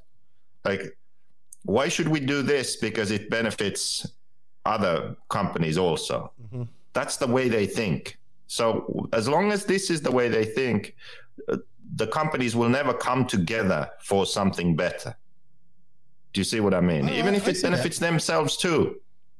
It's because others benefit alongside them. Somehow that's bad. i agree i agree That's why they can't all agree. Like, hey, let's all agree to all go to these races, or let's all agree to do something to improve the industry, whatever it may be. Like, let's all agree to put some money in a pool to get better media coverage at all these races. That that never happens because it's like, why should I pay into this uh, media? Uh, pool of let's why should i pay into this pool of money that sends control and rc racing tv or live rc to uh, some race to cover it why should i do that when others also benefit that's how they think Yeah, it's so stupid and short-sighted but that's the world we live in we have to deal with that and we have to figure out a way to get it done anyway I agree. I still think we should just start over, but I get it. I understand what you mean. No, you can't start. I know over. we can't, but why not? NORRCA was around. I just explained to you But it- it- a hey, few reasons why not. guess what? It's not going to work. Well, maybe no, you never trust know. me. You never know. I either we either we cut the cancer out or just yeah, put a bullet in your head and go. That's how I look at it. That's how I look at it. If they stop, if the, if people stop supporting it, do you think if if if the manufacturer didn't send their their their races to the ROAR Nationals, do you really think ROAR would But be they like? will. No, no, listen. Say say all the manufacturers refuse to send their top people to the Why? national- Why would no, no, no, no, no. Let me finish. Let me finish. Say every manufacturer got on board about this and said, "No, we're not going to do this." What if they didn't send and still people went? Do you think ROAR? Do you think ROAR is going to send? Uh, what if I go and I finish first at the national? You think they're going to send me to represent America? Well, I can't represent America anyway, but you know what I mean. It's never going to happen, obviously. No, I don't know what you mean because I just said that they would never do that. I know they wouldn't do that, because but they want to go to the worlds, and to go to the worlds, you have to go to the ROAR Nationals. So they go to the ROAR Nationals. Which part of this don't you understand? you know what? I understand that, Joseph. I understand all of that. I just don't care. We need to change it. Simple as that. Yeah. People like you are not the people who make change with that attitude. No, but I don't care. I just want change. You have to fucking think about it and do something that can. I just think we need to start over. Change. I think we need. I don't. I just think we need to start over because too many people have too many people have come into ROAR who probably think like us, and then they just get tired because the hierarchy is just too hard. You know what I mean? It's ingrained. Like, how are you supposed to do this and get anywhere when you got good ideas, but you your hands are tied? You get what I'm saying? Yeah, it's That's- just like EFRA. Yeah, Same thing. The same thing. So they're all suffering from the same thing. People who want to make change, but their hands are tied. To me- Manufacturers have to come together. That's I it. agree. Pre- Pretty much. If they just come together and say, "Hey, we're not going to support these races. We're going to do this." Don't get me wrong. I love the worlds. I want to. I want the worlds and everything to happen. I love the nationals race, but I just getting kind of tired of like the the hypocrisy and just the bullshit. Like you know what I mean? Like with just her and like ROAR. No, like let's be honest. ROAR doesn't give two fucks about RC racing in America. I I just don't think they care. They care about that big race that they have every year that they sell out in 10 minutes on the internet and make a big chunk of change. That's all they care about. All they care about. They're no different from when we talk about it's all about the money with these other races. ROAR is no different. No different. They want to make the money. They and they, I wish they could do things because they can make a change in RC. So I don't know. Should we start all over people or should we do what Joseph said? Let, I'm interested to see what people think about this in the comments. I'm sure we're going to get a lot of comments this week. Joseph, anything to add before we uh we sign out here? You know what, Joseph? I forgot. Nope. I forgot. You know what I forgot to do? No, I don't. Being as you went and got a haircut today, it's time to do an ad read for manscaped.com. Joseph, being as you're looking all fly, you're all trimmed up, you know, got your hair cut and looking all spiffy, it's time to get your bottom parts looking all spiffy. So you need to use a lawnmower 3.0 with a light that's waterproof so you can get down into those nooks and crannies and get a clean shave and not nick your nuts. You don't want to nick your nuts. Not right now, Joseph. It would be bad. So you should go to www.manscaped.com. Use the promo code no name in all caps. Save 20% off your order and get yourself the Lawnmower 3.0 kit with the Beluga uh, underpants, your ball deodorant, your spritzer, and they even have ball wipes. Check out manscaped.com, showing the sponsor, showing Manscaped support, shows the shows the podcast and support. And trust me, cut through the jungle to find your manhood, and your wife will thank you. Thank me. Thank me for thanking you, or whatever. So check them out, manscaped.com. Joseph, I think that's it. What are you pulling up here? Let's watch. Look at ROAR financials. Okay. I can't really see this, but I don't know. Let me Oh wait, I can see it now. wait a minute. I'll share the whole screen. I got it. I got I just put it on full screen. Don't worry. Uh,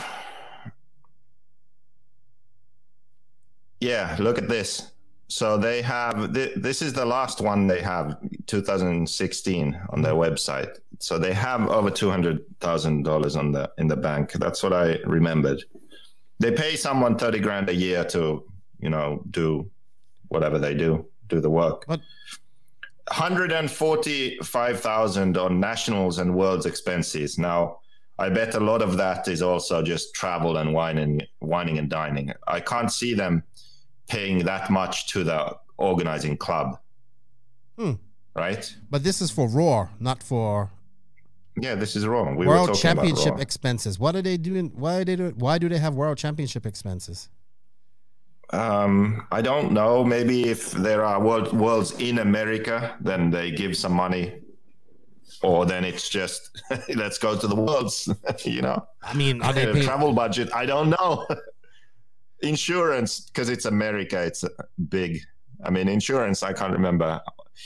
FRA was quite low, if I remember correctly, like a couple of thousand. Here's thirty grand. Yeah, that's expensive. Office supplies, yeah, fine, whatever. But then postage and mailing, four thousand. Telephone, fax, email, two thousand. Who has a two thousand dollar phone bill? Like, I don't know. Website expenses, three thousand five hundred. So yeah, there's a lot of uh, But, uh, her- opportunities here. National, national. Oh, sorry. Go up here to yeah, national and entries, this one hundred and five thousand dollars. Yeah, so I wanted to bring this up for this reason because you said, What does ROAR do to promote RC? This is my favorite part of it here $6,000 promotional expenses. that's it. That's the, that's the Oh good, my good gosh, bits. man! Imagine if they took some of this six, some of this forty-two thousand that they did to go to the nat to the worlds, and and put that her in that sixty and six thousand. How much better they can do? Amazing. Yeah, Amazing. I, I would like to know what this is, this 145,000. Like, do they really, like, when you have the ROAR Nationals, what, how do you really get that much? How many nationals are there a year anyway? Um, you have How many eight- different nationals? You have the obviously all the on-red ones. You have the ten scale nationals. You have the eight scale fewer nationals. You have ENATs, which is small. Like, do they all get 10 grand from ROAR or something? No idea. I would have. I mean, I'm sure. I hope. Well, you know what? You know how the, I know what this is. You know what this is? It's because they get all the entry money, right? Mm-hmm. And some of the entry money goes to the club. organizer. Right. I can't see them putting a hundred thousand dollars into into into uh the nationals. I just don't see it. Like you know what I mean? Yeah, it's probably something like that. Because they even get people to sponsor the nationals. So I'm I don't Yeah. see them putting a hundred thousand dollars into the national expenses. It must be the entries. Yeah. They there we have nationals entries 105,000, nationals expenses 103,000. Maybe they maybe You we know? need to get them on her to to talk, but they don't answer emails. So Yeah, it's probably that way. So the en- entry money, you know, they get their membership fee, they mm-hmm. keep that, and then the organizer gets the entry fee, something like that. all right. Sweet. Well, there we go. Again, you will have to watch this podcast to see all of this stuff uh, on YouTube. Yeah. All right, Josie. You know what though? I did want to say something. I think we found the new Jay Smoker, but the younger version. I was watching him. He was the only one doing the quad. Who's that? It's Spinrad. Walker Spinrad. Spin Daddy. He was the only guy sending it through those quads in his A main. I loved it. He was the only one. I mean, he didn't do it every one, every lap time, every lap. He crashed a lot, but he it looked good when he did it. So what's up, Spin Daddy? We gotta get a better name for you, though. I don't know. We can call you Guy Cooper or something like that. Some 1980s or 1990s motocross guy that used to send it without responsibility. But congratulations to him, man. He's, he's killing Yeah. it. I liked it. I like seeing that. You know, Jay, Jay Smoker's gonna have to pass the flag to him. It's gonna be like, now you gotta run this little tag on the back of your wing if you really want to be Smoker. So, good stuff. Yeah. Ended on a good note, Joseph. It was good to get back on the podcast with you. It's been a while. I don't think we're gonna have you on her for a minute because uh, what you got some things coming up here soon. I would say, Yeah, going for some testing finally. Eight scale. yeah. Where can we tell people Next where you're week. going? Well, they'll find out. Mm, you don't want somebody's gonna say I'm gonna- Secret location next week. oh yeah, in I'm the gonna sun, in the sun. having fun in the sun. Uh, how long will you be away for? Ten days. Okay, so I don't think we'll have you on the podcast for another ten days. Then I would say. Yeah, maybe I can if the Wi-Fi is good. Okay. Um, thank you for your time. It's been enjoyable having you back on, man. Um, if you guys missed it, we did some um some lives with Max and even called out Brent this past weekend from DNC. I am gonna get those up on audio. Thank you guys for. I mean, I guess what? Hey, man, people, please. I know we're, we're gonna be pissed off a lot of people this week, but you know, hey, DNC was awesome. It can just be better. You know, RC is awesome, but it can be better. It can be better if we all work together. That's how it comes down to. We can grow RC. Oh, Invisible Speed book is awesome and it can't be much better. There you go. There go. we go. I haven't even started reading it yet. I have a whole bunch of books that I need to read. Um, hey man, thank you. I, I had fun. I had fun with this part. It was great. Good to get Greg back on her. Now we need to get him back on her to tell some stories. But uh, hey, thank you to all of the NNRC uh, listeners around the world, the NNRC squad. We can't do this without you guys. Thank you guys for the support. Um, keep sending me those readers rides. I'm posting up on Instagram and enjoying doing that. Spreading, trying to grow RC different, you know, my own little way, trying to do my little things and for RC.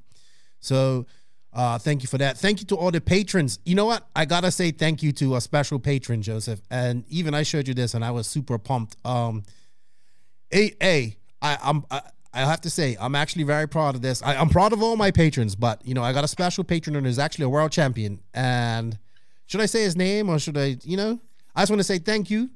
Should I say his name, Joseph? Do you think he wants it done? Ask him when you have him on. All right, but uh, hey, when you got a world, it's not an offer a world champion, but when you got a world champion that pays into your Patreon, I, you must be doing something good. And he sends you a good note and says he listens to you while while you're wrenching. The patrons is what keeps this podcast alive. Like the patron part of this podcast is what's going to help this podcast go to races and stuff like that and do different things. So, and you help keep some of these bills paid her because hey, you know, you got bills to pay. So I want to say thank you to all the patrons. If you wish to be a patron, you can.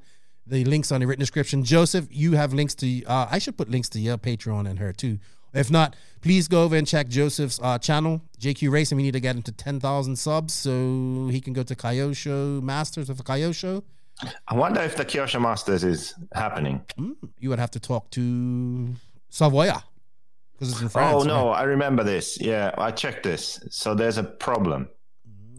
The RCGP and Kyosho Masters are on the same date. Uh, in June. Yeah. I'm hoping RCGP Disaster. happens. I'm hoping RCGP happens. Please happen because I want to go to Yeah. Portugal.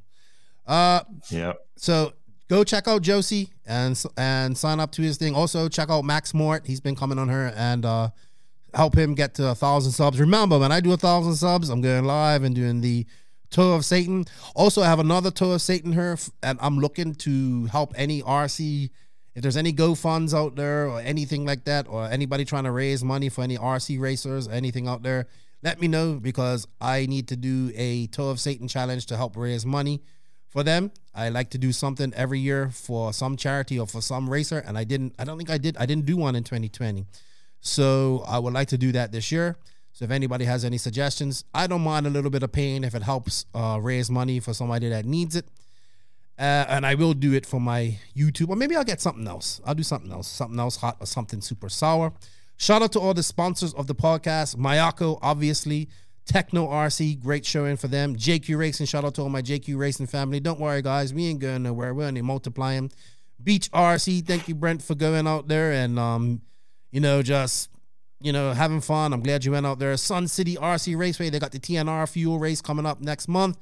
Don't forget forget to show them some love. Racecraft USA, get yourself some command a command module, man. Chasing those guys, I love their their their advertising, cool dudes, and um, he should be getting his board soon. So check them out. Uh, manscaped.com, go get yourself a lawnmower. All uh, promo codes in the written description. Papa Willie's Traction Tonic. I think I'm gonna have Scooter on next week to talk about uh, his his product and all that type of stuff. Great dude. We want to get his product into the off road world more. He's an oval guy. Wally builds. Please show Wally is trying to make differences in the industry too. He's got some really good programs and all that stuff. Not he doesn't just build cars. He's doing training. He's doing training sessions and stuff like that. So uh, hit up hit, hit up Wally House of RC. Ooh, ooh, ooh, ooh. I heard something's coming tonight for House of RC. So keep your eyes on. Well, not tonight. By the time this is released, you'll you'll know. You know their app will be out. So uh, hopefully. And um, hey man, who am I missing? RCGP. It ain't going nowhere. I have one. I, you know what? One thing before I go, you guys, if you don't agree with RCGP and what it does and um, and all that type of stuff, that's cool. But I would implore you to use some of the the methods that RCGP done. Maybe you don't have to do their format and stuff, but just think about it. They actually went out of their way to have staff. They had referees, they had Stefan, you had announcers, you had race directors, all this stuff. They went out of the the RCGP f- format to having people to do things properly, made it fair for everybody. So what if Mal pissed off Elliot Boots at the race? He made it fair for everybody. And that's what has to happen. It has to be fair for everybody. We are racing. It's supposed to be fair. So if you don't like it, but just think about that stuff. Okay, rant over. And of course, JQ Threads, man. Shout out to you, Joseph. And um You still haven't fixed the logo. what logo? Oh, down here. Uh, JQ Threads logo. Oh, I gotta get on the barbarian about this. He's doing all this type of stuff. So uh we have a couple more sponsors probably coming on her uh later on. So we'll see. Hey, Joseph, anything to add before we, we sign out here? Goodbye. Everybody, Nitro is the glory. E buggy pays the bills. If you ain't grinding and sliding, lefty. Let me get this right. Lefty out. Thank you for listening to the No Name RC podcast. We greatly appreciate all the support and love from you, the listeners. Without all of you, none of this is possible. Special thanks to our patrons on Patreon. If you wish to support the podcast further, you can at patreon.com forward slash NNRC podcast. As a patron, you will receive early releases, special content, and patron only giveaways. Also, please follow us on Facebook, Instagram, and our website www.nnrcpodcast.com. Remember, Nitro is the glory, but e-buggy pays the bills. If you aren't having fun, it doesn't make sense. And if you ain't grinding, you're sliding lefty out. Nitro is the glory. Nitro is the glory. Nitro is the glory.